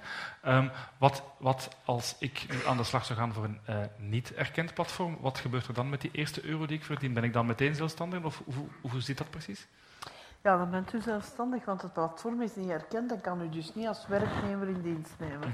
Dat is ook simpel, hè. Dus, eh, voilà. dus eh, zij moeten om erkend... Ze hebben er dus belang bij om die transparantie te geven, om erkend te geraken, want anders dan zijn ze veel minder aantrekkelijk om bij gaan te werken. Nou, ik denk dat het goed is om eh, de minister eens langs te sturen. hier. Kijk hoor. Ja, Ik heb hier idee. al werk genoeg. Ja, ja, nee, nee, nee, nee, nee maar, maar, maar de Nederlandse minister Oh, mag ja. toch wel langskomen? Ja, die zijn altijd welkom. Oké, ja, ja. Voilà, ik, is er iemand van het Nederlandse ministerie die nota kan maken en eventueel zo meteen de agenda's erbij halen, dan, eh, dan kunnen we dat meteen, eh, meteen fixen. Ehm, ik wil nog even terugkomen op wat u daar, daarnet zei. Dat is die omdraaiing eh, van die eh, bewijslast. Ehm, mevrouw de Blok, is dat, is dat een idee? Want dat gaat eigenlijk uit van het systeem. Het is die arme ehm 18, 19, 20-jarige eh Deliveroo-jongen of meisje of, ehm, die, ehm, zoals u het zelf zei, nog niet helemaal niet bezig is. Die denkt, ik ben onoverwinnelijk, ik heb geen sociale zekerheid nodig. Ehm, die staat ten opzichte van een veel machtiger eh, instituut die Deliveroo is. Ehm, het lijkt niet heel onlogisch om te zeggen van ja, maar dan gaan we die bedrijfslast, uh, bewijslast omdraaien. Is dat iets dat u ziet Maar- zitten, over gedacht heeft? Maar de, de controle gaat naar allebei, dus eh, ook naar de platformen inderdaad. En, eh, de Maar dit is los van erkenning. Hè. Dit is voor, voor alle platformen, of ze nu... Wel, hier zijn ook eh, juridische zaken geweest waar men eh, eh, zegt, ja, ja, nu als er echt een opdracht is van één eh, werkgever, dus dat u altijd voor dezelfde de, de, de pizza's ronddoet, dan Mhm. is het zo dat u eigenlijk een werknemer bent. Dat is lang een discussie geweest, dat is onlangs denk ik een uitspraak over geweest. Hij knikt eh, voor de mensen die het eh, niet helemaal kunnen, eh, Ja. kunnen Nou zien. ik, ik- denk dat zeg maar, het belang is in Nederland misschien ook wel groter vanwege dat grote verschil hè, in bescherming tussen een werknemer of een eh, eh, zelfstandige. Eh, maar eh, ik noemde net de wet in Californië, hè, eh, waarin eh, daar nu ook eh, eigenlijk gezegd wordt, de mensen zijn in dienst. En wie is het eerste bedrijf die zegt, daar trekken we ons geen bal van aan? Uber. Eh, eh, en eh, reken maar dat ze daar ook weer een hele batterij juristen gaan opleiden om die wetgeving te, te saboteren. En ik denk dat arbeidsrecht of een statuut hè, is toch in de kern ook bedoeld ter bescherming van mensen tegen willekeur. En als dat verschil zo groot is, en dan heb ik het niet over een, eh, een medisch specialist versus de ziekenhuisdirectie, maar wel over eh, iemand die voor een wereldbedrijf werkt eh, en moet proberen zijn bescherming. Want ja, natuurlijk is het tof eh, om maaltijden te bezorgen en een beetje door de stad te scheuren tot je aangereden wordt. Eh, en er blijkt dat je niet verzekerd eh, eh, eh, blijkt. En je in Nederland er dan dus geen aanspraak maakt op wat dan ook. Ehm, eh, als dat machtsverschil zo groot is, dan is het denk ik goed eh, om dat machtsverschil maar even om te draaien. Eh, en laten dan de bedrijven maar aantonen waarom deze mensen niet hun verantwoordelijkheid zijn. Ehm, ik wil even het, het, de, de, ook typisch Belgische, denk ik. Ik weet niet of, er, of er elders in Europa ook zo'n systeem bestaat van, van de flexijobs. Eh, dat is ook een vrij eh, recent fenomeen in ons land, dat ook een hele eh, flexibilisering eh, op de, de, de arbeidsmarkt brengt. Ehm, misschien ook omdat iedereen zou mee zijn eh, in, in drie woorden, dat is misschien iets te ambitieus, maar in drie zinnen. Ehm, Geen drie paragrafen. Laten we Nee, ergens daartussen eindigen. eh, wat het is en wat, wat, wat, wat de voor- en na zijn. Wel, ik ga het voorbeeld nemen van iemand die les geeft, eh voltijds. En die misschien eh, wiskunde geeft en die eigenlijk eh, de vraag wel heeft eh, van het leerlingen van de school om bijles te geven. Wel, dat kon niet in ons systeem. Nu kan dat wel via het systeem van de flexjobs. Voor de mensen die dan les geven, een aantal uur, eh, onbeperkt, maar u moet weten dat u dat bovenop uw voltijdse job doet. Dus fysiek is dat toch beperkt, denk ik. Dus daar, u betaalt geen bijdrage, maar uw werk, u moet, eh, 25% is er wel sociale bijdrage op, maar u, voor, u krijgt daar geen sociale bescherming door, omdat u wordt geacht van die al te hebben door minstens een vier vijfde of een voltijdse job of een volledig recht op pensioen. Dus geen eh eh, brugpensioenen, hè. Dus, eh, want dat is een werkloosheid met toeslag, zoals dat mooi noemt. En dus vroeger was dat eigenlijk in het zwart werk. Men kon dat niet op een andere manier doen. En eh, voilà, dat is een interessant systeem, ook voor onze sociale zekerheid. We hebben zo eh, nu het laatste jaar 40 miljoen extra eh, in de kas van de sociale zekerheid gekregen. Juist omwille van die kleine bijdrage van 25% op die eh, flexijobs. En die mensen, we zien, die eh, drie vierde daarvan zijn dus eh, eh, vol, voltijds en de andere Ja. vier vijfde.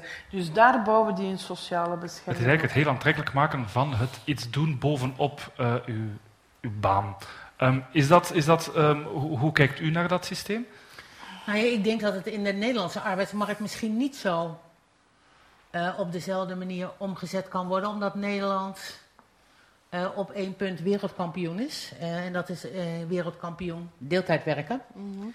Eh, en als je, wil, ik snap dat het systeem kan werken op een voltijdsbaan en dat je dan geen extra sociale bescherming nodig hebt. ik vraag me af hoe, dat, hoe je het dan zou moeten regenen voor. Wat is het? en ik denk vier vijfde van de vrouwen werkt in deeltijd. ook onder mannen wordt deeltijdwerk in Nederland steeds populair. En dan zit het nog lang niet op vier vijfde, maar wel, dat wordt steeds populair. En of je daar dan niet een nieuw gat creëert, vraag, ik mij, vraag ik mij af. Ja, bij ons was het duidelijk. Het gaat niet als u halftijd werkt. U moet een volledige recht sociaal opbouwen via een vier vijfde jobs. Nu, bij ons werken wel meer vrouwen uh, vier vijfde of uh, volledig. Ik ben ook geen grote fan van uh, de vrouwen, omwille van het feit dat de gezinslast op hun schouders komt om die halftijd te laten werken. Ik ben daar echt, echt tegen altijd geweest. ik vind, organiseer u. We hebben de dienstenchecks om de taken in het huishouden. We hebben tal van zaken die mogelijk zijn. Ook meer flexibiliteit. de mogelijkheid van ook thuis thuiswerk. Dat wil wel zeggen dat u niet thuis, uh, dat, niet dat u thuis kan werken met vier kinderen die daar uh, rond u rondlopen, maar wel dat u, u de, de verplaatsingen en de files naar uw werk uh, vermijdt. En dat blijkt dan toch meer ja, welzijn op het werk te geven. Dus mm -hmm. daar, maar inderdaad, voor, u, u hebt daar een probleem, als ik dat mag zeggen, omdat u zo weinig vrouwen hebt die dan ja, voltijds werken. En dan ben ik ook bezorgd om de pensioenopbouw die die doen. Want uiteindelijk, uh, ja, hoeveel koppels gaan uiteen? Ik weet het niet, veel meer, enfin, meer en meer. Mm -hmm. Maar dan is die vrouw de klos, want die heeft uh, niet genoeg pensioenopbouw gedaan. Ja. En ja, ofwel uh, zit zij dan met een heel klein mhm. pensioen en, en, en aan het eind van de rit. En, en ja, bon. En heeft ze dan al de gezinslast gedraaid. Dus daar ben ik toch wel mee, meer mee in een emancipatorisch verhaal. Is... Van ook de, de mannen daarin te schakelen. En dan ben ik, vind ik wel ook dat die mannen ook vier vijfde kunnen werken. Hè, want dan zijn die ook nog volledig beschermd. Maar, ja. maar het is een vorm van flexibiliteit inbrengen via dienstenchecks, wat eigenlijk ook een, een, een, een, fiscaal interessante manier is om flexibel mensen in uw huis te halen om een aantal taken te doen. En een aantal andere om een ander soort flexibiliteit minder, namelijk die, die halftijds werkende uh, vrouwen en dat, um, die nog altijd de gezinslast dragen. Uh, ja, ik, heb, ik, heb, ik had ooit een soort website uh, als parlementair uh, over sociale rechten. Men schreef daarvan in de krant. Het is interessante informatie, maar droog als gort. Hè. Dus inderdaad, en dan uh, had ik daar een, een, zo, een, eens op een, een mooie zondag een, een, artikel geschreven van meisjes, denk aan uw pensioen. Hè. Ja, je moet daaraan denken. Mm -hmm. En dat denk ik ook dat we van in de scholen, van in de opleidingen, moeten de mensen bewust maken van de nood aan sociale bescherming en dat men daar niet in die val trapt om eigenlijk daar niet genoeg mee bezig ja. te zijn. En zoals u daarnet gezegd hebt, ze kunnen altijd hulp inroepen voor hun kinderen en hun mannen. U beschouwt dat als één, eh, één categorie. Ja, maar, maar, maar dit, dit, is wel zeg maar, inderdaad een kwestie van uh, een andere historische achtergrond. Ik kom uit een land waar mijn moeder nog ontslagen werd op de dag van het huwelijk. En dat eigenlijk dat beschouwd werd als, nou als je als arbeider je vrouw niet kon onderhouden, dan telde je eigenlijk niet helemaal uh, mee. Dus hè, het burgerlijk ideaal was, de man verzorgt het inkomen, de vrouw blijft thuis. En we hebben heel veel voortgang geboekt maar we, zijn, we komen dus van de andere kant. Hè? Mhm. Dus nee, dat vrouwen wij, wij, via deeltijdwerk wij komen de plek ook vandaar, hoor. Wij komen ook vandaar. Uh... Stel voor dat we naar de toekomst... We hebben hier iemand bij die de Future of Work bestudeert. Dus we gaan, we gaan niet te ver achterom kijken. Ik heb nog één slotvraag en dan gaan we misschien ook nog wat vragen laten stellen door de mensen in de zaal, alvorens we u naar het Europees Parlement uh, laten gaan. Uh, we hebben het daarnet uh, gezien, het, het, aantal zelfstandigen daalt, maar het aantal freelancers, ook al is het heel moeilijk te meten, lijkt toch wel ergens te evolueren positief te groeien. Uh, dan is de vraag natuurlijk, we hebben ook de Vlaamse, uh, het regeerakkoord gezien waarin ondernemerschap wordt gestimuleerd. Um, is het iets dat we moeten aanmoedigen, extra freelancers, vanuit jullie positie als verantwoordelijke binnen een land of parlementslid van Europa? Is het iets dat, dat onder, on, regeringen, overheden moeten stimuleren, dat meer mensen freelancer worden? Maar ik denk vooral dat je de, de mensen zelf moet laten kiezen. Maar dat je, ongeacht wat je kiest, een goede sociale bescherming moet hebben. En de jobs van gisteren zijn niet de jobs van vandaag. En dus uh, we zien heel veel... We hebben ook het uh, statuut student-ondernemer gecreëerd. We zien dat die heel uh, snel doorgroeien naar ondernemerschap. We hebben nu ook in de Vlaamse rege regering... Enfin, ik heb een beetje mee onderhandeld uit solidariteit. dus het feit... Dat Vandaar de vertraging federaal nee, misschien. maar het feit... Wij zitten met ellenlange wachtlijsten als het gaat om hulp aan mensen met een handicap, om daar ook het sociaal ondernemerschap in toe te laten in een regelu, maar kwaliteitsvol kader zodanig dat mensen die initiatief willen nemen om een kleinschalig project op te zetten, of een kleinschalig project voor kinderopvang, waar wij ook een lange lijst hebben. Want dat is natuurlijk zo, als die vrouwen geen kinderopvang vinden voor hun kinderen, ja, dan kunnen zij ook niet uh, voltijds meedraaien als werkende vrouw. Dus daar moet die werkgelegenheidsgraad uh, omhoog. Uh, ambitieus, ja, naar 80 procent. maar in Vlaanderen, in Brussel en Wallonië zitten we nog een, een een hele etage lager. Maar daarvoor moeten we dan wel zien dat er kinderopvang is, dat er uh, ondersteuning is van die vrouwen. Uh, vooral de, de werkgelegenheidsgraad bij ons is veel te laag bij vrouwen uh, vanaf uh, 50 jaar. Hè. En dat zijn er meestal die thuis blijven om op hun kleinkinderen te passen. Nu, ik heb nog geen kleinkinderen, maar ik heb aan mijn kinderen gezegd, als je ermee afkomt, zal ik voor een goede opvang uh, ja. zoeken. Maar ik, ga, dus, ik, ga, ik, ik, ga... ik begrijp dat wel. Ik begrijp dat wel, maar zo ondergraven die weer hun pensioenrechten en zo gaan we er niet komen. We gaan er zo niet komen meer mensen aan de slag, maar de overheid moet hen niet in een of ander statuut uh, duwen, maar de, de, de, keuze makkelijker maken. Dat is een beetje wat u zegt. Uh, ook voor u, die laatste vraag, moet, moet, moeten overheden, in uw geval uh, kan u vanuit Europa spreken, um, dat stimuleren dat mensen gaan, gaan freelancen? Nou ja, ik denk dat de kern is niet zonder sociale bescherming. Mm -hmm. en dus de vraag of we dat geregeld krijgen, is voor mij wel een noodzakelijke voorwaarde om positief te antwoorden op, uh, uh, op die vraag. Mm. Voilà, uh, ik ga er mee ophouden. Ik zet me recht, dan kan ik jullie beter zien. Um, Xander heeft een micro vast. Zijn er mensen die ook wel een... Voilà, helemaal de andere kant. Dat is heel handig. Anders geeft u de micro even hier, dan loop ik wel. Voilà. zeg misschien kort heel even wie u bent en dan kan u uw vraag stellen aan de beide dames hier op het podium. Voilà. Ik ben Nicolette Scheveke en ik heb een vraag eigenlijk alleen aan mevrouw Jongerius, maar u mag natuurlijk ook antwoorden. Um, het Europees Parlement heeft, u bent daar niet persoonlijk schuldig aan, heeft er een handje van om uh, Nederlandse beroepsgroepen um, te doen verdwijnen. Onlangs hadden we de pulsvissers. En uh, nu hebben we weer de vrijwillige brandweer. In Nederland is het zo dat afhankelijk per district ongeveer 60 tot 40 tot 60 procent zijn echte brandweerlui met een vaste baan. En die andere 40 tot 60 procent, dat zijn een soort freelancers die een andere baan hebben waar ze als er brand uitbreekt gemist kunnen worden, ik zeg maar ambtenaar ja. of zo. Uh, en nu mag dat allemaal niet meer van dat Europees parlement. Wat is uw persoonlijke mening daarover en van uw partij? Um, en dat is niet een kwestie van het Europese parlement. Uh, uh, maar uh, een uitspraak die er geweest is bij het Europese Hof. die ging over de vraag hoe moet je naar arbeidstijden kijken.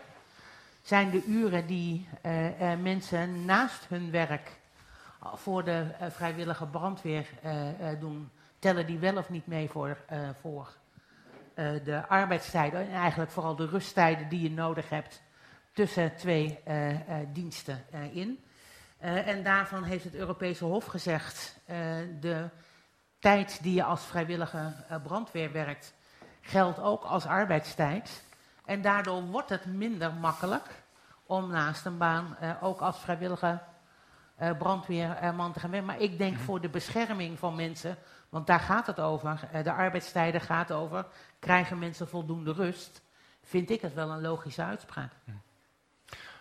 Iemand uh, anders die een vraag heeft? Uh, laten, we, laten we misschien eerst even naar daar gaan. Dan moet u niet altijd over het weer met de micro hollen. Mijn naam is Jochem de Boer. Goedenavond. Um, we hebben het vanavond veel over klassificeren en, en definities gehad. Um, Waar we het niet zo hebben over gehad, over de definitie van die bemiddelaar. Want met die toename van die, van die zelfstandigen en die freelancers, of nou, wat je het ook maar ziet, is de, de, is de toename van de bemiddelaars die daarin voorzien. Um, wat is uw blik op de definitie van die bemiddelaar en, en uh, wat is dat? En om er een merieuze vraag van te maken, is, dat nou, is, is Uber nou een uitzendbureau? Zoals we dat gewoon al een tijdje kennen. Is dat nou een taxibedrijf of is dat iets anders dat wel of geen regulering behoeft? Dus wat is nou de plek, wat is nou de definitie van die bemiddelaar daarin? En welk, welk kader hebben we daarvoor nodig?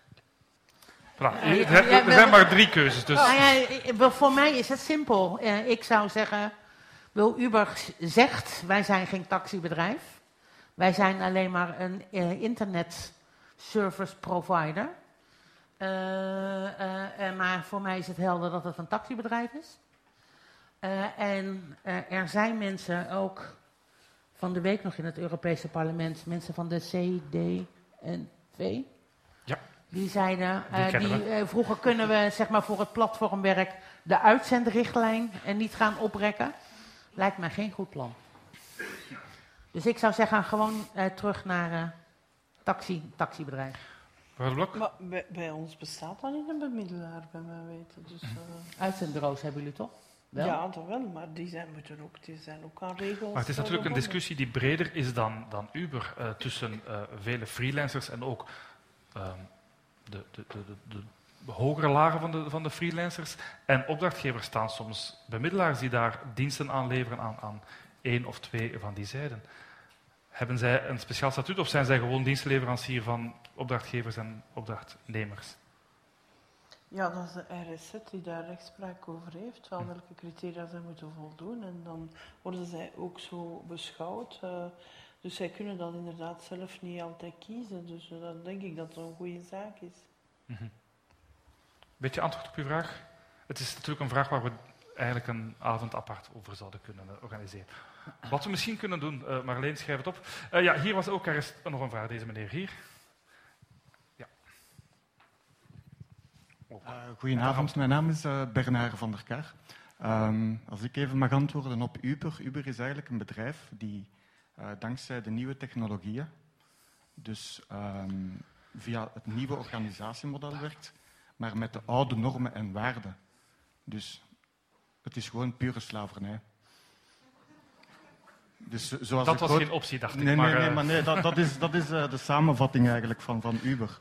Dus dat, dat wordt centraal beheerd, maar ze werken met een uh, gedistribueerd netwerk. Maar ze werken volgens de oude normen, zoals een, een Coca-Cola, een Nestlé pure uitbuiting. Had u, dus. had u ook een, een, Ja, ik had eigenlijk want, een want we moeten nog Europese uh, commissaris Nee, wat, wat, dat ik niet begrijp, we hebben, we hebben lang, lang gestreden voor kortere werkweken. En nu hoor ik, ja, we moeten nog, nog jobs erbij hebben, een job bovenop je job. Um, je moet niks. Nee, nee, nee, maar... Nee, je moet niks. Nee? nee. Nee, maar wat, wat dat ik wel, wel merk in de, in, de, in de samenleving nu, we zitten met enorm veel burn-outs. En dan stel ik mij vragen aan, als u mij even laat uitspreken, dan stel ik mij vragen aan de, uh, aan de fundamenten van onze economie en de fundamenten van onze samenleving, waar dat we naartoe gaan. Dus ik denk dat we moeten kijken wat zijn de fundamentele noden van de samenleving, opdat die vervuld worden. En wat hebben we nodig om dan nog extra erbij te hebben om een, om een menswaardig leven te leiden. Dus is eigenlijk bijna, een, een, als ik het mag samenvatten, is een maatschappelijke vraag veel meer dan een puur juridisch of sociaal vraag. Ik dat u ideologisch niet een familie van mij bent, maar de mensen mogen kiezen. De mensen mogen kiezen. Als zelfstandige mag u ook kiezen. Ik, ik ben huisarts geweest. Ik deed... Uh, uh, ja, ik had een hele grote praktijk. Ik werkte heel veel uren. Ik had heel veel voldoening. Ik had heel veel patiënten. Maar ik ken... Ja, maar, ik, ja, maar zo'n goed leven was dat ook niet. Maar ik ken mensen die drie dagen huisarts zijn en uh, eh, 15 patiënten per dag, maar die zijn daarmee tevreden. Wij verplichten geen leraren om uh, uh, in de horeca gaan te werken in de vakantie. Wij verplichten geen leraren om bijles te geven. Die mensen willen dat zelf doen, maar die willen daar niet gepakt worden op zwart werk. Dat is iets anders. En de zelfstandigen willen ook niet meer gepakt worden op zwart werk, omdat wij die boetes terecht daarop heel hoog hebben gedaan. Dus daar inderdaad, wij hebben heel die uh, sector ontwikkeld. in der tijd, toen Frank van den Broeke, minister van Sociale Zaken, was. Ik was daar verslaggever van, ik was daarvoor. Want je kon als werkende vrouw geen huishoudelijke hulp hebben. Ja, wie kan dan direct een halftijds in dienst nemen of een voltijdse?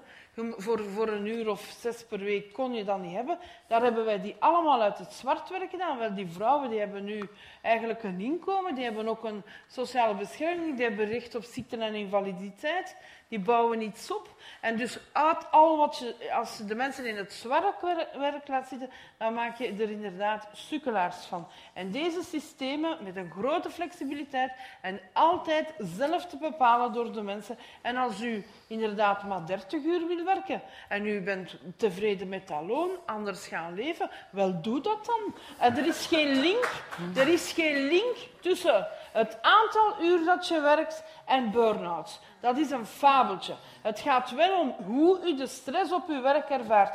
Hoeveel voldoening dat je hebt op uw werk. Hoeveel keer dat je een compliment krijgt van uw baas.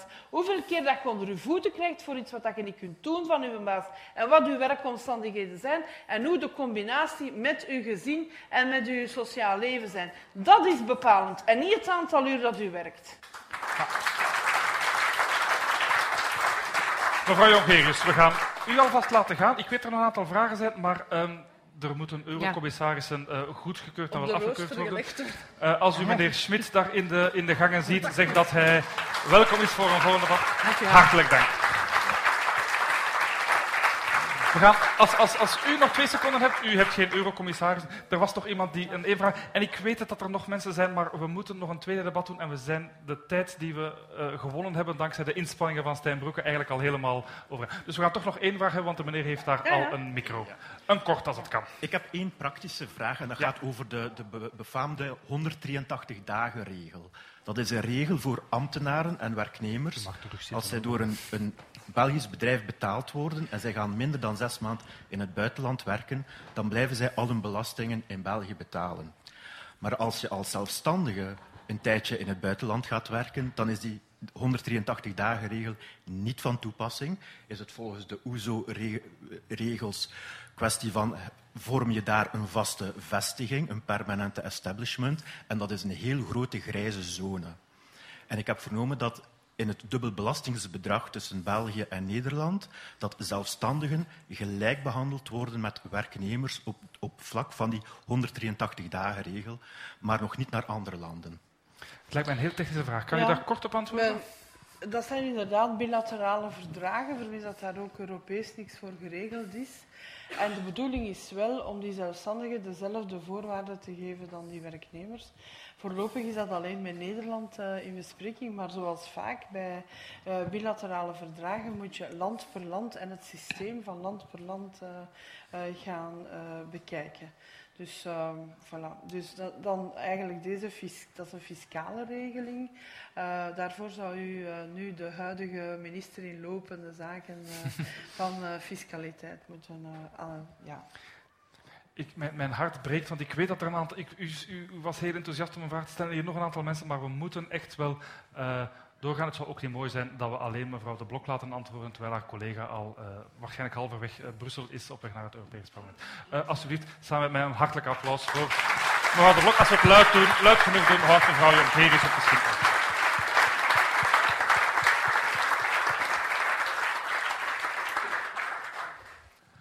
Terwijl we, zonder dat u daar iets van merkt, microfoons van het ene hoofd op het andere uh, zetten, uh, ga ik de uh, volgende sprekers al aankondigen. En zij mogen dan ook plaatsnemen. Uh, we gaan beginnen met uh, mevrouw Monica de Jonge, die uh, al sinds 2005, ik heb u ooit nog geïnterviewd nog juridisch adviseur was, ik weet niet of u het nog weet, ik wel nog. Um, dat was dan samen met uw voorganger Bart Buijsen, die u nu vervangt sinds de zomer van 2018 als directeur-generaal van het VBO voor de Nederland in de zaal. dat is de, um, het Verbond van Belgische Ondernemingen, de grote werkgeversorganisatie. Alsjeblieft, neemt u plaats.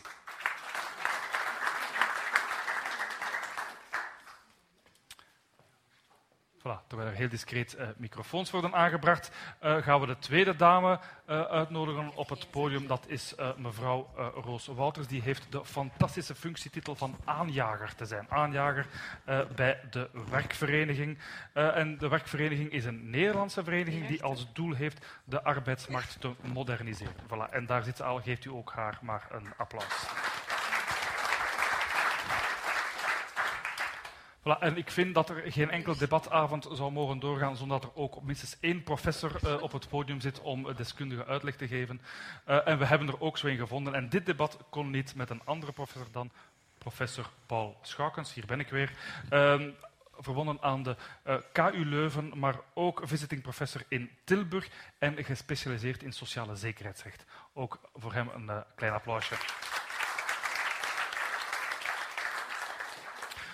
Voilà. Um, we gaan jullie weer heel even aan het uh, werk zetten, namelijk met een uh, eerste uh, stelling die zo meteen zal verschijnen. Ik zal ze ondertussen al voorlezen, want ik heb ze hier ook staan, dacht ik. Een paar pagina's verder. Hij staat er al. Ah, voilà. Freelancers. Zijn het moderne werkenden of micro-ondernemers? Ik stel voor dat we Hugo Jan weer laten uitleggen wat hij daarmee bedoelt. Ook hier ben ik wel erg nieuwsgierig hoe jullie daarnaar tegenaan kijken. Ik, we hebben het heel veel over de platformeconomie gehad, maar gelukkig dat die minister ook zei van ja, het is natuurlijk maar zo'n klein stukje van mm. de hele freelance-economie. Toch gaat het over wat vind je nou van die freelance-economie en wat vind je van de freelancers. Heel veel van die discussies over vallen ze nou onder het arbeidsrecht of zijn het nou ondernemers, komt toch uiteindelijk terug, vind ik, op deze vraag. Is freelancer, die IT'ers, die consultants, die IT'er, maar, maar misschien ook wel in de bouw en dergelijke, zijn dat nou een moderne vorm van werknemerschap. Mensen die daar al dan niet zo voor kiezen. Of zijn het micro-ondernemers waarvan je kan zeggen en moet zeggen... Ja, geef ze vooral de ruimte om te ondernemen. Maar er horen ook de risico's van het ondernemerschap bij. Wat, wat is nou in de kern, hoe kijken we tegen het, de term freelance aan? Modern werkende of de micro-ondernemer? Ik daag jullie uit om dit, deze vraag in twee minuten met je buur, buur, buurman of buurvrouw eens even op te lossen. Voilà, ga je gang.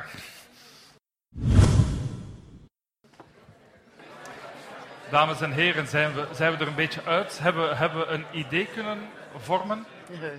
Eigenlijk, eigenlijk is gewoon de vraag... Volgende keer dat, dat ik hier een debat kom modereren, wat moet ik doen? Moet ik mezelf voorstellen als... Uh, goedenavond, dames en heren, mijn naam is Timothy Vermeer en ik ben een moderne werkende?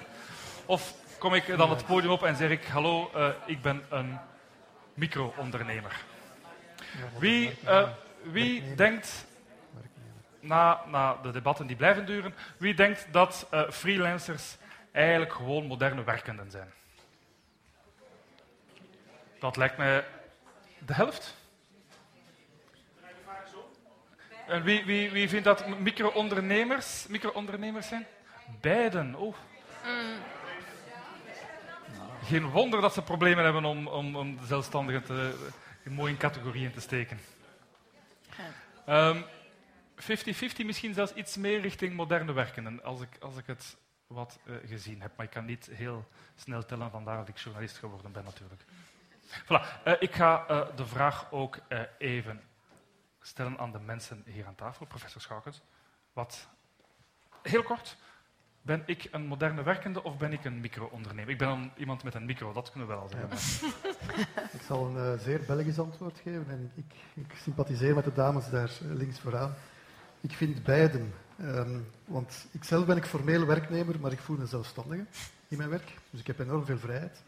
En ik ken ook, ik ken ook heel wat zelfstandigen die formeel zelfstandigen zijn, maar heel sterk gebonden zijn aan hun opdrachtgever en dus weinig vrijheid uh, kennen. En veel hangt af dus van de afhankelijkheid die men, die men geniet. Um, vandaar ook uh, het systeem dat hè, mevrouw de minister De Blok had voorgesteld van het Cappuccino-model. Misschien wel het systeem van de toekomst zal moeten zijn. Uh, mevrouw Wouters, wat, wat, wat is uw idee? Ik ben een beetje in verwarring, want um, ik heb het zelf... Sorry, ik ben echt net mijn stem kwijtgeraakt. Dus als iemand me kan vinden... ik uh, um, vind het een beetje verwarrend, want ik heb in Nederland uh, de term modern werkende ingevoerd, omdat ik daarmee eigenlijk iets heel anders bedoel dan hoe die nu uit wordt gelegd. Dus mhm. ik, ik ben een beetje zoekende. Want wat mij betreft is een modern werkende iemand die het niet zoveel uitmaakt. Die het ene moment op de ene manier werkt, het andere moment op de andere manier werkt. Al naar gelang dat op dat moment het beste uitkomt en het best past bij de levensfase. En ik denk dat we op moeten houden met te proberen ze in één of het andere vakje te stoppen omdat de modern werkende niet meer in een U vakje zit ook met de past. dames daar. Ja, ik denk eh, het ene moment eh, ben je misschien een werknemer, maar wil je eh, daarnaast nou ja, de, de, de, de lijnen terug wit maken, begreep ik net, vond ik heel mooi. Ehm, eh, of wil je als freelancer aan de slag gaan, maar wil je daar ook iets bij doen ehm, waarvoor ze zeggen, nou wij, doen niet met, wij werken niet met freelancers. En ik vind de modern werkende houdt gewoon van zijn werk, doet de dingen die hij leuk vindt, ongeacht eh, of je hem in het een of het andere vakje probeert te stoppen. Mevrouw de Jonge, ook voor u. Ja, ik kan daar zo weinig nog aan toevoegen, U, behalve... u bent ook in het kamp. Ja, nee. Ik, ga eerlijk zijn, ik vind dat het er inderdaad van afhangt. Mhm. Van hoe inderdaad dat je je opdrachten uitoefent. Ehm, en uiteindelijk ehm, ja, gaat het er uiteindelijk om of... ehm, nu ben ik even de draad kwijt. Dat is niet erg. Ja. Zij is haar stem kwijt. Dat is erg. ik wou iets zeggen, maar ik kom er nog op terug. Ik ga, ik ga mij zetten, eh, dan moet ik zo niet op jullie eh, neerkijken. Eh, als ik vind dat het lang duurt, zet ik mij weer recht en dan kijk ik weer streng en dan ga ik het zo wel onder controle houden. Ik zit ook ver genoeg naar achter om geen zicht te bewerken en ik hoop dat u mij tegenhoudt als ik van het, van het trapje donder. Ehm, de vraag, het- we doen er misschien een beetje lacherig over, professor Schoukens, maar het heeft wel impact natuurlijk. Gaan we iemand beschouwen als ondernemer of gaan we iemand beschouwen als werkende, waar eh, toch een beetje de echo van werknemer eh, in de verte aan het, aan het, aan het klinken is. Ehm, wat, wat, wat, kan u kort even uitleggen wat, wat het ene of het andere met zich meebrengt? De vraag is niet zonder gevolgen natuurlijk. Als men als werknemer wordt beschouwd, komt het arbeidsrecht van toepassing, dus de bescherming bij ontslag bijvoorbeeld. En gaat heel die sociale zekerheid er anders uitzien dan wanneer men als een freelancer of een zelfstandige wordt beschouwd. Het is daar straks ook heel duidelijk uiteengezet hè, bij het begin van, van deze avond. De bijdragen gaan lager zijn, de bescherming gaat lager zijn. En voor een opdrachtgever gaat het misschien ook gaan beginnen belangrijk te worden van de persoon die hij of zij gaat te werk stellen, eerder als zelfstandige te gaan aannemen, want dat gaat dan toch wel voor een stukje wat, wat, minder kosten. En zeker wanneer dat die persoon die komt werken afhankelijk is voor zijn inkomen van die opdrachtgever, dus geen andere hè, jobs gaat vinden, ja, dan gaat hij bijna niet anders kunnen dan dan te aanvaarden. Daarnaast heb je dus ook een aantal werknemers die sterker staan, die hebben daar misschien wat meer onderhandeling. Dus het is niet zonder gevolg, niet zonder rechtsgevolgen. En vandaar hè, is het een, met freelancers en ook platformwerk gaat dat meer en meer beginnen uit te dagen, dat, dat onderscheid. Hè. Wat zijn ze? Het is heel moeilijk uit te maken in de praktijk, maar het heeft enorm grote rechtsgevolgen, zeker in sociaal recht, voor een stuk ook in fiscaal recht. Mm. Mevrouw de Jonge, ik, ik, um, ik, wil ook bij u komen, want um, ondernemers van het VBO, dat, dat zijn de, de, de, organisaties waar jullie mee te maken hebben. Uh, werkenden, dat, dat, dat is iets anders. Het heeft ook wel een aantal praktische gevolgen. Ik weet dat we daarnet, uh, voor het, uh, het debat hier begonnen is, onder meer hadden over uh, concurrentie en afspraken die gemaakt zouden worden. Ja, als dat ondernemingen zijn en zij maken afspraken over minimumtarieven, ja, dan, dan zijn zij allez, competitievervalsing, dan, dan spelen zij het spel niet eerlijk, want ondernemingen mogen dat niet van Europa. Mm -hmm. Mevrouw Jongerius is weg. Uh, zeg, zeg, eens op dat vlak wat, waar we op moeten letten als we het onderscheid maken tussen werkenden en micro-ondernemers? Ja, ik vind eigenlijk de vraag of dat je te maken hebt met level playing field hangt niet zozeer af van op, op welke manier je de mensen te werk stelt. Uiteindelijk, ik ben het er volledig mee eens met het, met het debat dat daar juist heeft plaatsgevonden. Het gaat over de keuze. Um, wat dat ik ook verkeerd vind, is dat men altijd maar um, een intentieproces bezig is rond twee um, heel specifieke platformen die altijd gebruikt worden als ja, dat is nu wat er allemaal fout loopt met platformen. En we moeten daar heel hard tegen gaan reageren, terwijl dat er zoveel verschillende vormen zijn. En zoveel verschillende manieren ook waarop dat die platformen te werk gaan, dat ik het ook helemaal fout vind om het debat daarop toe te spitsen. En om dan te gaan kijken van ja, wat gaan we daar dan nu eens aan gaan doen? Aan die mensen die daar dan eh, volgens ja, bepaalde um, standpunten uitgebuit worden. Um, ik wil dat in het midden laten, ik wil daar ook helemaal geen oordeel over vellen. Wat wel belangrijk is, en dat is ook in discussie die we hebben gehad in de Nationale Arbeidsraad met de, de vakbonden, de sociale partners samen, hebben wij heel lang gedebatteerd over ja, hoe zit het nu met digitalisering en ook met de deeleconomie, met de deelplatformen. En daar zijn we eigenlijk tot de slotsom gekomen van kijk, het is belangrijk van zodra dat het gaat over het uitoefenen van een commerciële activiteit, ja, dat alle bedrijven, wat ze ook zijn, welke verschijningsvorm ze ook hebben, onderworpen zijn aan dezelfde regels. Dus het kan niet zijn dat je zegt, oké, ik ben gewoon maar een, uh, een, internetplatform en eigenlijk ben ik geen commerciële ondernemer, dus ik moet geen enkele regel respecteren. Ja, dan zeggen wij nee. En ik denk dat dat ook een van de uh, goede zaken zijn en die hebben ook als sociale partners erkend. Hè, de wet van uh, minister De Croo met de erkenning van de platformen. Daar hebben wij eigenlijk, denk ik, als België een heel belangrijke stap gezet om die platformen in kaart te brengen, om te weten van wat doen die precies. En allez, minister De Blok heeft het ook gezegd, wat, de Belgische regering heeft ook een zicht op die activiteiten die daar worden uitgeoefend. Mm. Dus dat was voor ons een heel belangrijk element. Ja.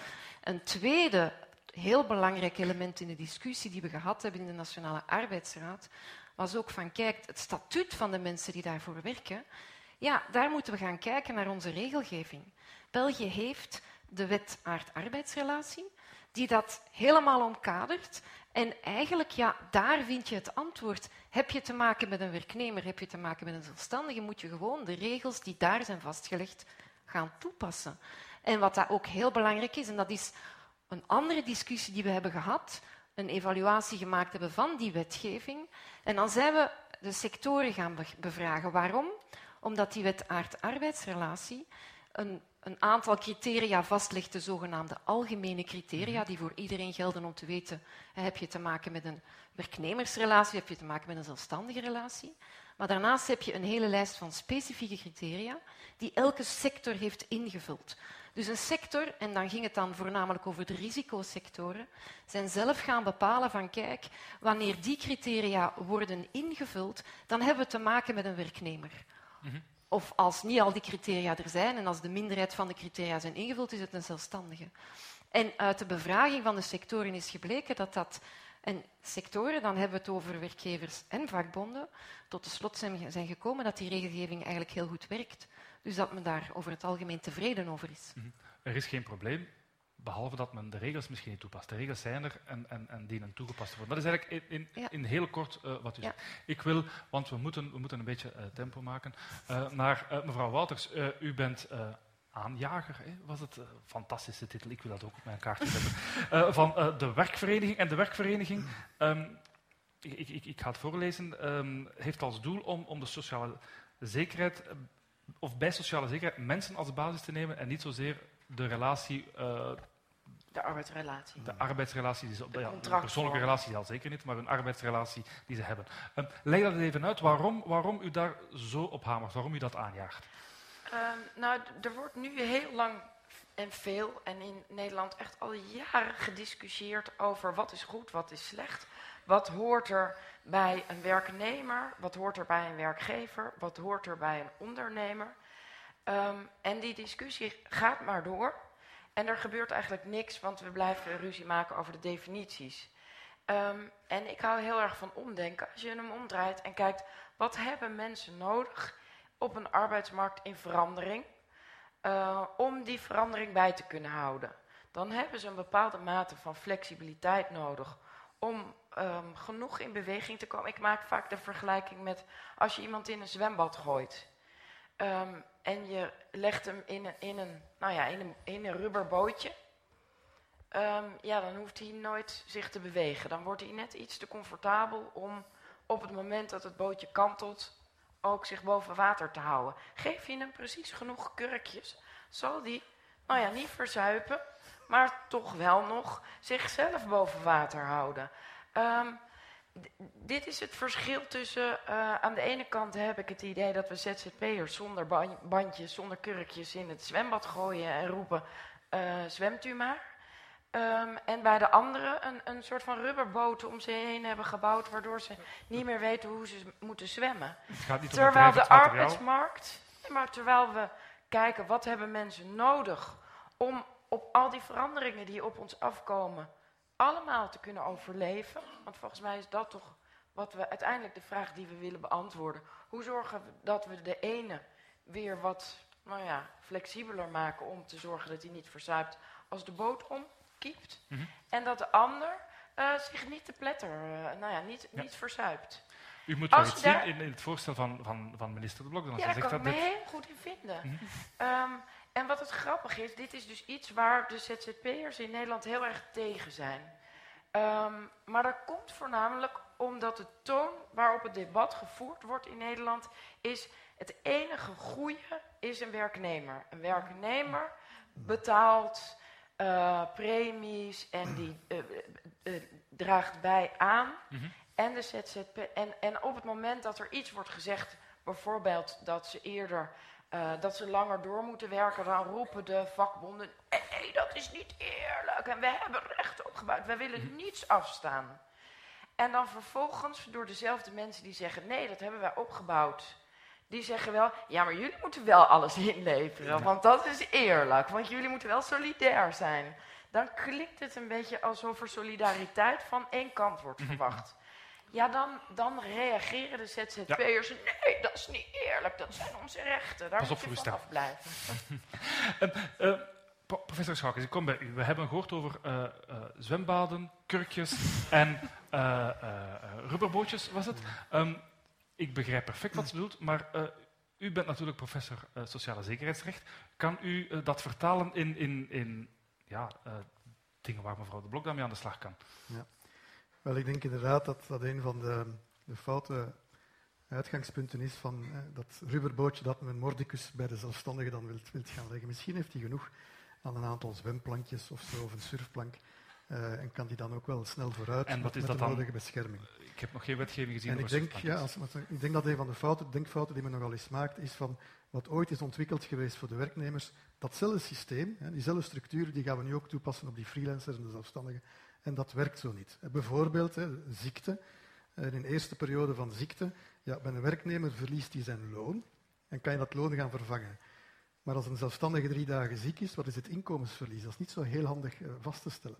Dan kan je misschien ook met alternatieven afkomen, eventueel ondersteunende kracht of zo. Bij moederschap in België heeft men ook heel zwaar geïnvesteerd in mensen die komen helpen in de plaats van inkomen te vervangen. Werkloosheid hetzelfde.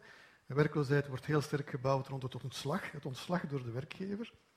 Ja, een zelfstandige heeft geen werkgever, dus daar moet je dus meer gaan kijken naar een stopzetting van de zaak als je daar absoluut iets wil gaan doen rond werkloosheid. Of misschien voor zelfstandigen veel handiger is om tijdelijke werkloosheid. Bijvoorbeeld als er zware infra- infrastructuurswerken zijn net voor uw deur en daardoor verliest u dus enorm veel inkomen. Dat is veel handiger voor een zelfstandige om daar bescherming misschien voor te krijgen dan een ontslag dat eigenlijk, ja, voor hen eigenlijk geen toepassing. Dat is misschien de surfplank, dan moet je geen, geen rubberboot.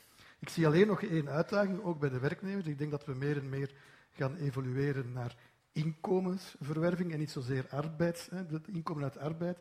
Dat is een, en platformarbeid is daar een mooi voorbeeld van. Wat is arbeid, wat is geen arbeid? Ik denk dat mensen, jongere mensen, en ik beschouw mijn linkerbuur als een, jong, dynamisch iemand, die ze zegt ook van die flexibiliteit. Hè. Wij, als, als jongeren moeten die flexibiliteit, die dag, die dag en zo verder. Wat men vooral voor ogen heeft, is we willen inkomen verwerven. En die inkomensverwerving die gaat volgens mij ruimer dan enkel inkomen uit arbeid. Er zijn tal van mogelijkheden waar mensen inkomen uithalen.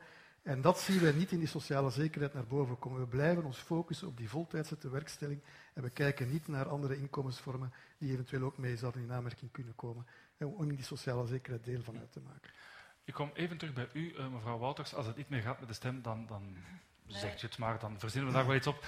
Ehm, u bent in, in, in Nederland ook eh, de persoon achter eh, de petitie tegen de verplichtmaking van de, eh, ik moet even spieken, eh, de AOV. Eh, misschien moet u dat even uitleggen en uitleggen hoe dat past binnen die visie dat het gaat over de persoon en niet zijn arbeidsrelatie. Ehm, wat er gebeurde in Nederland was dat er eh, werd een pensioenakkoord gesloten ehm, tussen werkgevers en werknemers. En dat zegt eigenlijk al hoe we over ZZP'ers in Nederland denken. Toen dachten ze, weet je wat, we rommelen die, die belangen van die ZZP'ers er ook wel bij. Want eigenlijk wilden ze ehm, dat ook de ZZP'ers verplicht eh, moesten deelnemen aan het pensioen. Dat ging de werkgevers te ver en die zeiden, nou weet je wat we doen? Dan verplichten ze, we ze wel tot een arbeidsongeschiktheidsverzekering, een verplichte. Dat is nu niet verplicht, eh, waardoor er Um, nou ja, 73% heeft een verzekering opgebouwd. Of tenminste, niet volgens de te vinken modellen die um, nou ja, professoren of oeso's graag handhaven. Die hebben huizen gekocht of op andere manieren uh, zorgen ze dat ze een inkomen hebben. Uh, maar dat rekent niet goed. Dus dan wordt er nu gezegd 80% heeft zich niet verzekerd. En die denken er allemaal niet over na. Uh, 80% is niet oerstom. En het andere gedeelte heeft het vaak gewoon niet. Kan het niet opbrengen. Om die verplicht een arbeidsongeschiktheid te tegen arbeidsongeschiktheid te verzekeren, betekent dat je ze ofwel de bijstand induwt um, en de rest dubbel belast.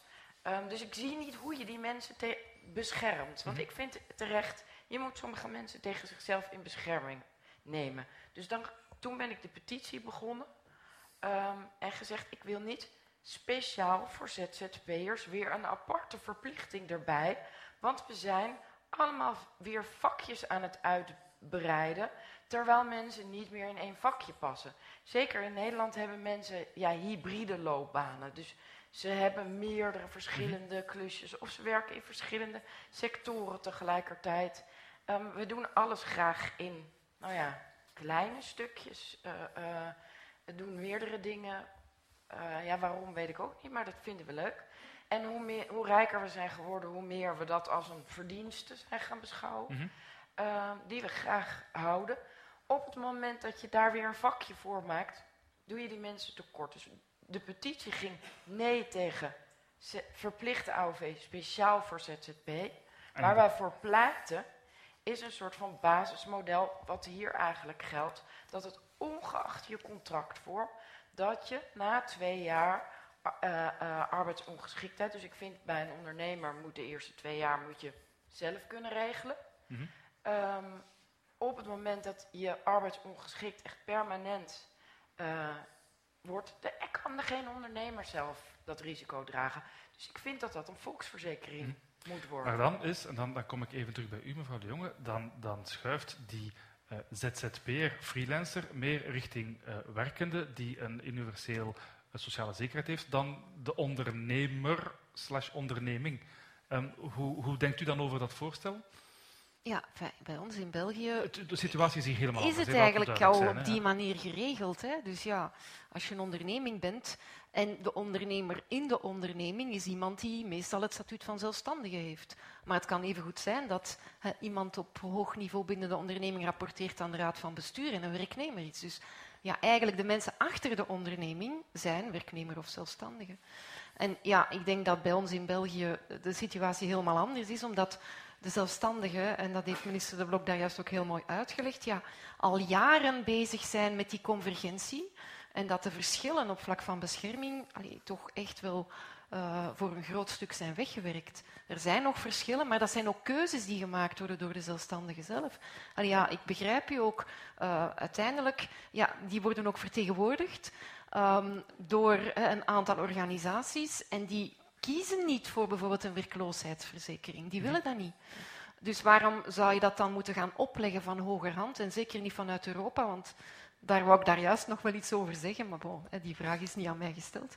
Maar um, allee, uiteindelijk is dat ook iets wat elke lidstaat voor zichzelf moet uitmaken. En het is ook, allee, binnen de rechtsorde worden er keuzes gemaakt. Uh, en ja, bij ons hebben de zelfstandigen, ja, betalen ze hun bijdrage. Is er voor een stuk ook een mhm. solidariteit tussen de twee systemen. Uh, maar dat neemt niet weg, eh, professor Schoukes, dat we uh, ons vragen stellen over de houdbaarheid natuurlijk van ons sociaal zekerheidssysteem en de kostprijs. Dus dat is een ander debat, uh, maar dat is ook iets waar we moeten aan denken. En allee, dan vind ik ook het, het voorstel dat hier gemaakt is uh, vanuit het kabinet van, van, minister De Blok om te gaan naar zo'n cappuccino-model, heeft ook, moet op zijn merites beoordeeld worden, want we moeten gaan zoeken naar een andere manier voilà, om het systeem betaalbaar te maken. Dat is een vraag die, die, die, die, ik meteen naar meneer professor Schakers wil geven. mevrouw De Blok heeft zelf gezegd dat tien jaar had u gezegd, maar dat was uh, optimistisch, uh, zag ik ook aan, aan, de manier waarop u het zei. Uh, hoe, hoe ik vind dat je ambitieus moet zijn. Je moet ambitieus zijn. Maar, maar, maar ik ga realistisch zijn. Nee. maar, maar, maar, maar, hoe belangrijk is het om er vandaag iets aan te doen om die sociale zekerheid, die, het gaat over heel veel geld, om dat, om, dat, om dat systeem houdbaar te houden, gegeven de grafieken die we net ook gezien hebben? Wel, een van de belangrijke quotes van, van Il Gatto Pardo, hè, dus dat is een film en een boek, is als je alles wil houden zoals het is, moet je alles veranderen. Dus als je je sociale zekerheid wil behouden, dan moet je wel ervoor zorgen dat de maatschappij die evolueert, dat je dat ook reflecteert in die sociale zekerheid. En zoals ik daar straks ook al zei, um, mensen verwerven op tal van verschillende manieren hun inkomen. Um, ik denk langs de ene kant dat we wat inkomen mislopen hè, bij de, langs de financieringszijde. Um, dat bijvoorbeeld mensen die inkomen halen uit platformarbeid, die influencers zijn, die daarvoor worden betaald bijvoorbeeld, en die dus totaal niet worden gecapteerd door, de fiscus of de sociale zekerheid. Ik vind dat een spijtige zaak, bijvoorbeeld, om maar iets te zeggen. Ja, dus inkomen is inkomen. Dat is inkomen is inkomen. Het kan zijn dat bepaalde mensen uh, door allerhande erfenissen inkomen halen uit huur en daarvan leven en het niet meer nodig achten om te werken. Ja goed, dat is ook een manier om inkomen te verwerven en dat moet je dus ook kunnen mhm. verzekeren. Dus ik denk dat we daar zeker moeten, dat we daar nu moeten mee bezig zijn, want nu is het aan het veranderen. Dat modern werken voltrekt zich nu. En platformarbeid is inderdaad nog zeer klein en marginaal. Maar zoals een collega van mij zei, dat is een beetje zoals de anaboolsteroïden, daar komt alles zo wat samen. En dat, gaat, dat zijn dus alle vormen die daar van flexibilisering die daar samenkomen. En die vormen kunnen dus ook in deelvormen voorkomen. We moeten daarin nu investeren en meegaan in de ontwikkeling van een sociale zekerheid. Morgen is het raad. Waar ik mij wel enorm veel zorgen over maak, is een groep die, die mijn, mijn buurvrouw ook aanhaalde, was van een aantal zelfstandigen of, of freelancers die lage inkomsten hebben. Werkelijk lage inkomsten hebben. Je hebt er ook een aantal die geen echte lage inkomsten hebben, die misschien wat onder declareren, of dat ze ook juridisch mogen onderdeclareren in een vennootschapsvorm of zo. Maar je hebt er ook die echt lage inkomsten hebben. Mhm. En die groep, ik ken de cijfers niet helemaal, ik kijk even naar de specialisten zaken, die is groeiende, als ik het goed begrijp, bij de zelfstandigen, bij de freelancers. En dan kom je natuurlijk met de grote vraag, wat ga je daarmee doen met die sociale verzekering? Uh, ga je die gaan helpen met hun bijdrage te betalen? Ga je die toelaten van geen bijdrage te betalen? Maar wat ga je dan doen op het einde van de rit? En daar gaan we toch wel een aantal duidelijke ja, akkoorden of, of, afspraken moeten maken. En dan komen we in de situatie waar je zei, beiden, het hangt er een beetje van af. Dat is nu typisch een groep waar je bijkomende bescherming aan zou bieden. Ja, dat is wel een kostprijs tegen, tegenover. Hmm. mag ik daarop reageren? U mag daar zeker op reageren. Want wat ik, um, waar ik me echt dood aan erger, is um, dat het als het over ZZP'ers gaat, gaat het al heel snel over een groep werkende armen. Die zijn er ook met een contract. Daar maken we ons altijd op de een of andere manier een stuk minder. In elk geval in Nederland hoor je daar heel weinig over. Maar zodra het ZZP'ers zijn, dan is dat heel erg. En dan zijn we ook allemaal zo erg. Mm Terwijl ik denk, ik heb nog nooit gehoord hoeveel het er precies zijn. Hoe groeiend die zijn. Dat wordt altijd een soort van Eigenlijk weten we het niet helemaal precies. Maar als je de teneur van het debat hoort, dan loopt het de spuigaten uit en is het e- echt een gigantisch probleem. Waardoor ik het idee heb dat ik straks een gigantische, uh, uh, nou ja, bureaucratische last weer over mij heen ge, met alle goede bedoelingen hoor, maar die krijg ik over mij heen mhm. gelegd, omdat ik dan mijn uren moet gaan registreren. Ik zou niet eens weten hoe, heb ik nog nooit gedaan, wil ik nu niet gaan doen ook. Maar omdat ik dan een minimumtarief zou hebben. Mhm, mhm. dat ik denk, het zijn, het zijn manieren om te proberen aan iets te schuiven waarvan ik denk, het is het probleem niet, jongens. Het probleem ligt niet bij de ZZP'ers, het probleem ligt bij de opdrachtgevers die de boel uitbuiten. U wil even... Ja, maar ik wil heel even het, het einde, want die opdrachtgevers, waarom het in Nederland zo'n groot probleem is dat de ZZP'ers daarop aangekeken worden, is omdat de overheid niet handhaaft. In het schijnzelfstandigen. Dat zijn geen zelfstandigen, dat zijn geen ZZP'ers, dat zijn rotwerkgevers. Daar komen we wat... Maar dat gaan we niet... waarom is dat altijd een probleem van de ZZP'ers? Wat, wat, wat uh, Monika de Jonge daarnet zei, pas de regels toe zoals ze zijn opgesteld. U wou, u wou even tussenkomen. Ja, ik denk inderdaad dat het, je mag je niet blijven blind staren op die groep van zelfstandigen of ZZP'ers met een te klein inkomen.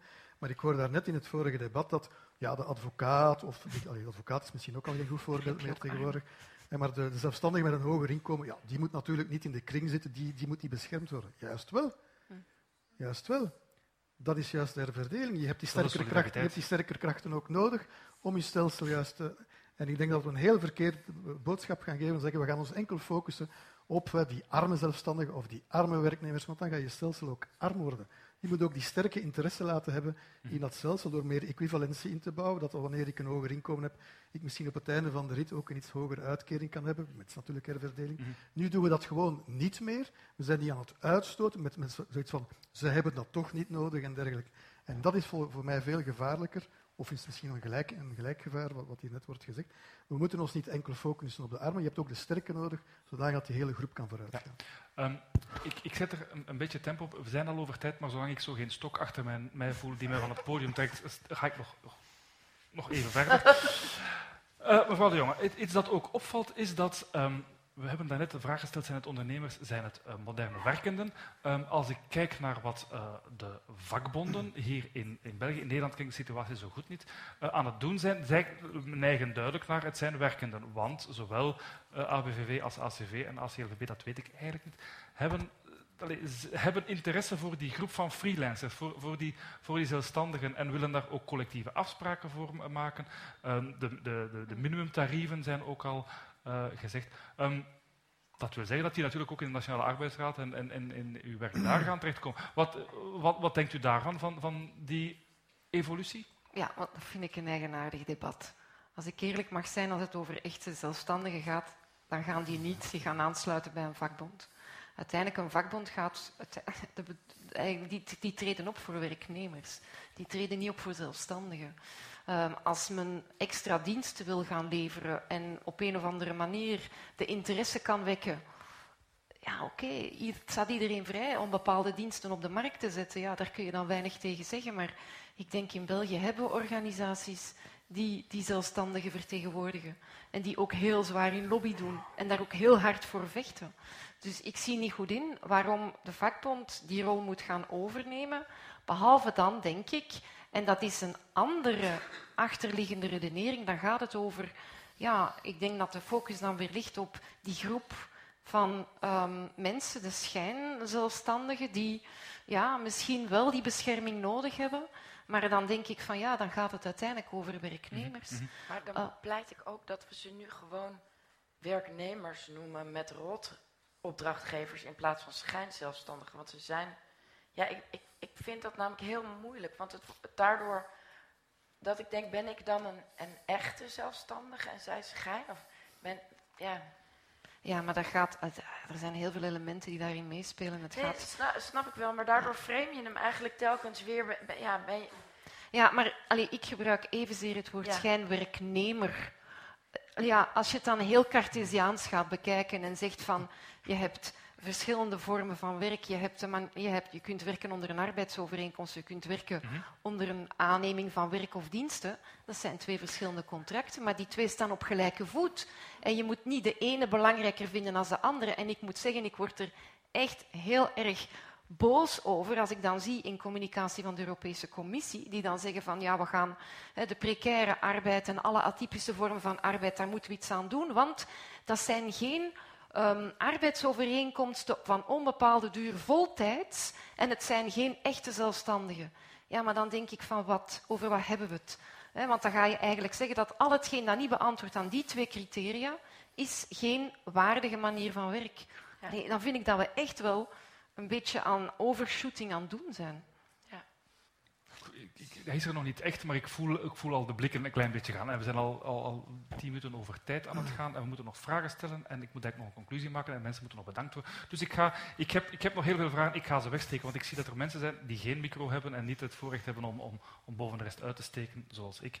Um, die misschien wel vragen hebben voor, voor dit panel, misschien dingen die ook op mijn papiertje staan, maar ik laat even aan, aan jullie de keuze. Uh, wacht, uh, u, en dan komen we bij u. Uh, meneer met de blauwe trui, omdat u dichtst bij de microfoon zit. Hartelijk dank. Goed, um, het is niet een vraag, maar een opmerking. Ja, ja. Is, is, kort en bondig. Uh, mijn naam is Bruno Rossier van Connecting Expertise. Ik, ben, uh, ja, ik werk voor een platform. Mm -hmm. ik, werk, ik, ben werknemer van die platform. En die platform is een privéplatform om uh, de vennootschappen in contact te brengen met zelfstandigen. dat het freelancers zijn of contractors. En het is een, ja, een privéplatform door het feit dat het grote vennootschappen zijn die via onze platform mensen gaan zoeken. En als zij die mensen niet vinden uh, via hun preferred suppliers, gaan zij dan op de markt en freelancers uh, kunnen gratis uh, bij ons zich inschrijven om in contact te komen met de klanten. Maar wat ik niet hoor, is dat in feite het is de markt die aan te veranderen is voor het ogenblik. dat zijn de jonge mensen die op de markt komen die niet meer werknemer willen worden. Uh, ik heb twee kinderen. Eén uh, kind uh, die actuair gaat worden. hij, is, hij komt nu in de laatste jaar en hij heeft al contacten van vennootschappen om aangeworven te worden. Ja, maar, maar en hij wil niet... te zijn, want ja, ja, hij, wil niet, hij wil niet als werknemer werken, hij wil als zelfstandig werken. Waarom? Omdat de mensen willen nu op projecten werken, hun eigen baan gaan bouwen. En het is de markt, die ze, dat zijn de vennootschappen die nu beginnen te huilen om de goede profielen te vinden. Mm. Vanaf dit moment, ik denk dat uh, die, die platform en uh, de, ja, de, de markt is aan te veranderen. En ik denk dat uh, de, ja, de staat moet helpen om de vennootschappen te helpen de goede mensen te kunnen in contact met de goede mensen te komen.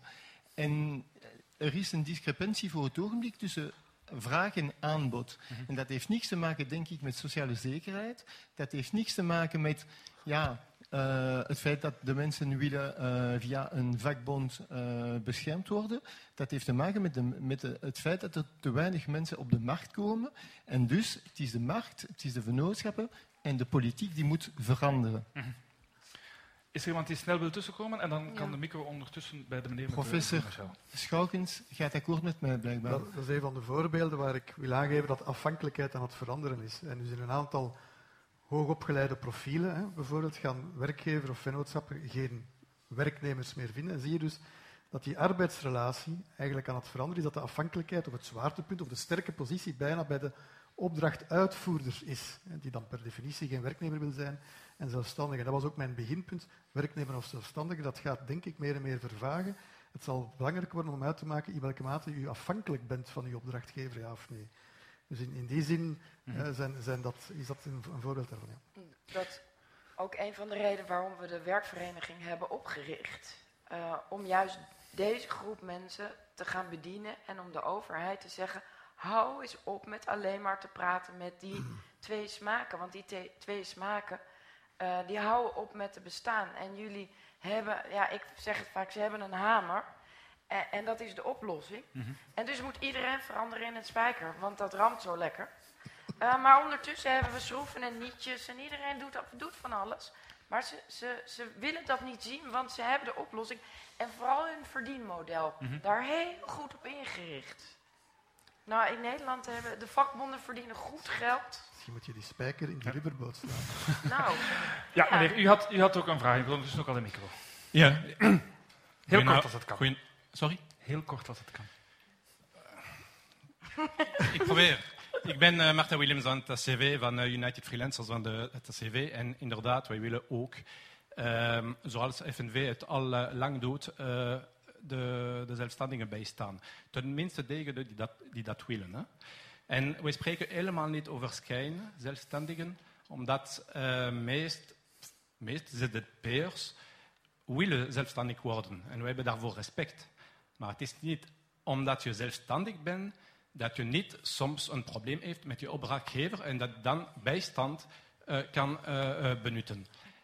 En dat zal geen bestaande zelfstandige organisatie hier in België nu doen. Waarom? Als je lid, als ZZP lid bent van Unizo, zal je opdrachtgever ook lid zijn van Unizo. En natuurlijk zal Unizo geen partij nemen in een mogelijke betwisting. Nu, ik heb een vraag en, voor u, vermoedelijk meneer Schoutenkens.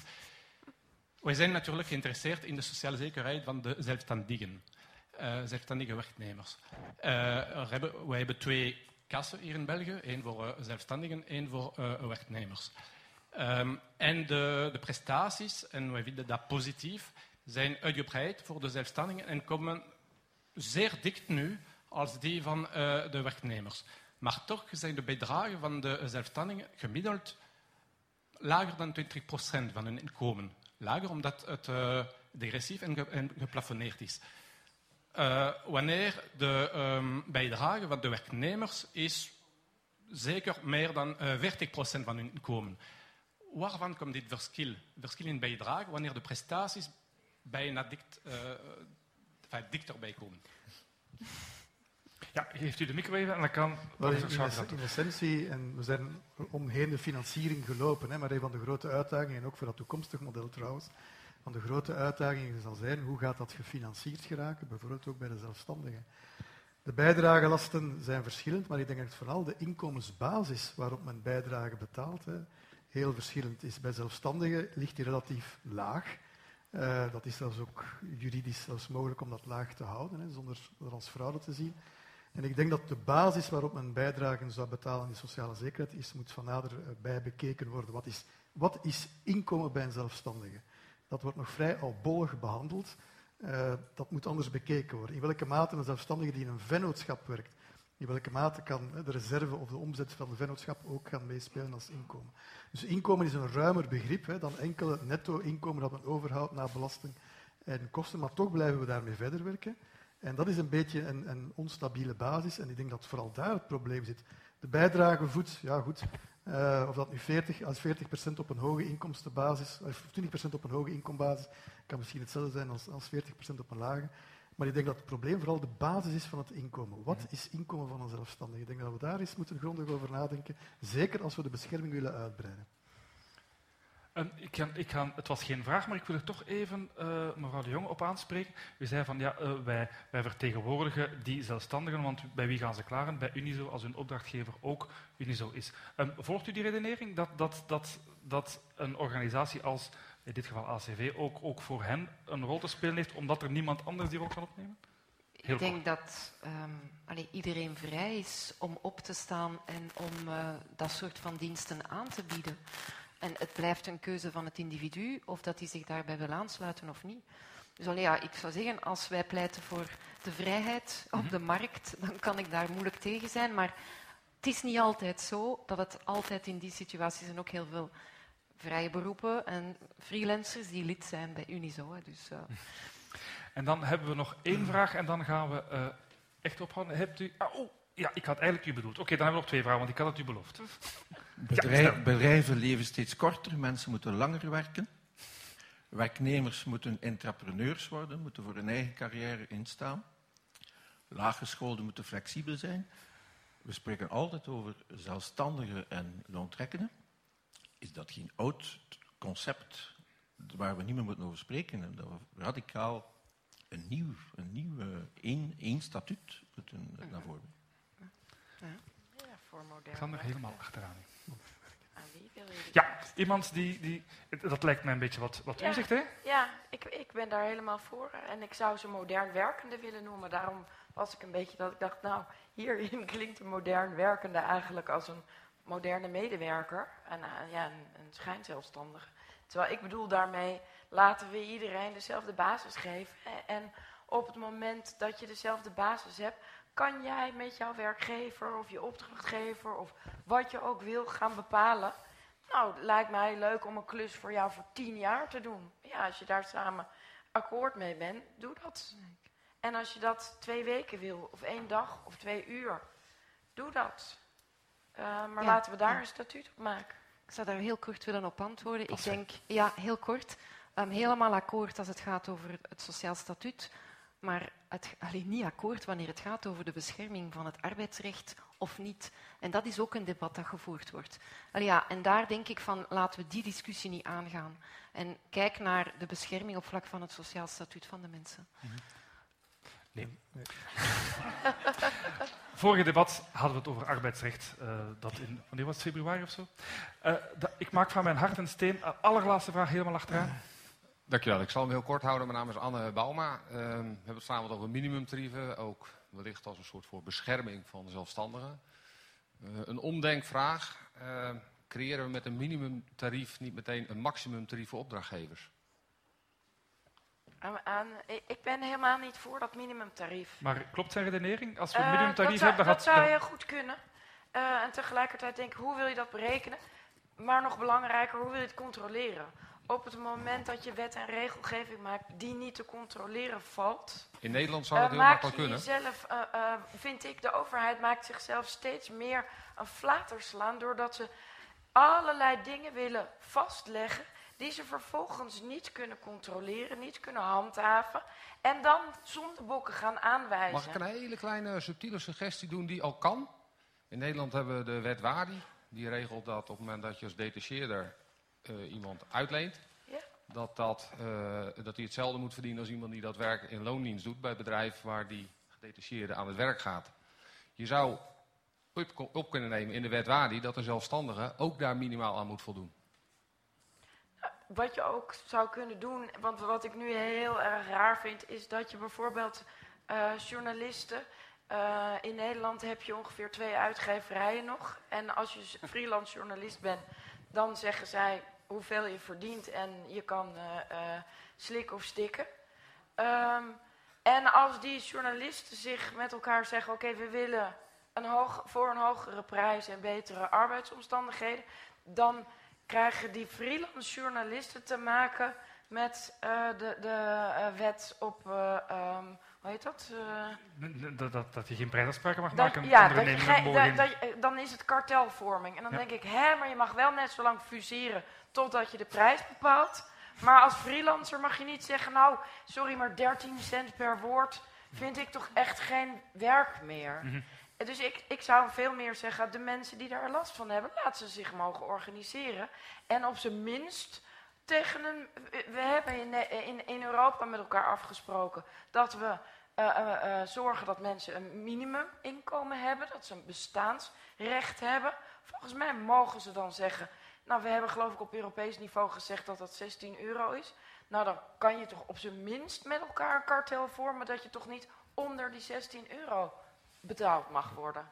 Maar laat ze dat met elkaar regelen en niet de hele uh, gemeenschap daaronder die met, ja, met een kanon op een mug schieten. Ja. U bent er net zo zeker van als ik dat we hier eigenlijk nog, nog een hele avond uh, en, en, nog een halve nacht eigenlijk over kunnen doorbomen. Um, hier zijn weer dingen gezegd waar ik zeker van ben dat u daarop wil reageren, maar ik ga het niet toelaten. Wat ik wel ga doen is jullie alle drie heel hard bedanken voor jullie tijd. Monika de Jonge, Roos Wouters en professor Paul Schoukes. Hartelijk dank voor jullie tijd. Jullie mogen... Uh, en er zal wel iemand zijn die jullie bevrijdt van, van, van microfoons en draadjes en zo. Normaal gezien in het programma uh, staat er nu, uh, Timothy Vermeer maakt een round-up en, en, en uh, vertelt een beetje wat de belangrijkste lessons learned zijn. Ik kijk naar de klok, ik ga dat niet doen, zijn ook al mensen weg. Ik moet zelf ook nog een trein hebben. Um, als de, de belangrijkste, de aller, allerbelangrijkste les die we vandaag gehoord hebben, was uh, een antwoord op een vraag van u. Als er iemand zegt van, u moet dat doen, dan zeg je, ik moet juist niks en het is minister De Blok die het mij gezegd heeft. Neem dat als les mee naar huis. Er zijn nog een paar dankwoorden, denk ik. Ja, uh, namens de buren wil ik ook graag alle sprekers hartelijk danken. Mevrouw de minister, uh, uh, Agnes Jongerius, Stijnbroeke, Paul Schoukers, Monika de Jonge, Koos Wouters, Timothy, die fantastisch gemodereerd heeft. en uiteraard de partners Next Economy, Zipconomy voor deze, vond ik, zeer geslaagde avond. En uh, ik nodig uh, degene die geen trein moeten halen uh, graag uit om nog na te praten bij een glas wat wij hier graag achterin aanbieden. Dank u wel en graag nog eens tot ziens bij de buren. Dank u. Je luisterde naar een podcast van De Buren, het Vlaams-Nederlands Huis voor Cultuur en Debat. Benieuwd naar ons literaire aanbod? Luister dan ook naar radioboeken, citybooks en andere audioverhalen. Ontdek ons podiumprogramma en al onze digitale producties op www.deburen.eu.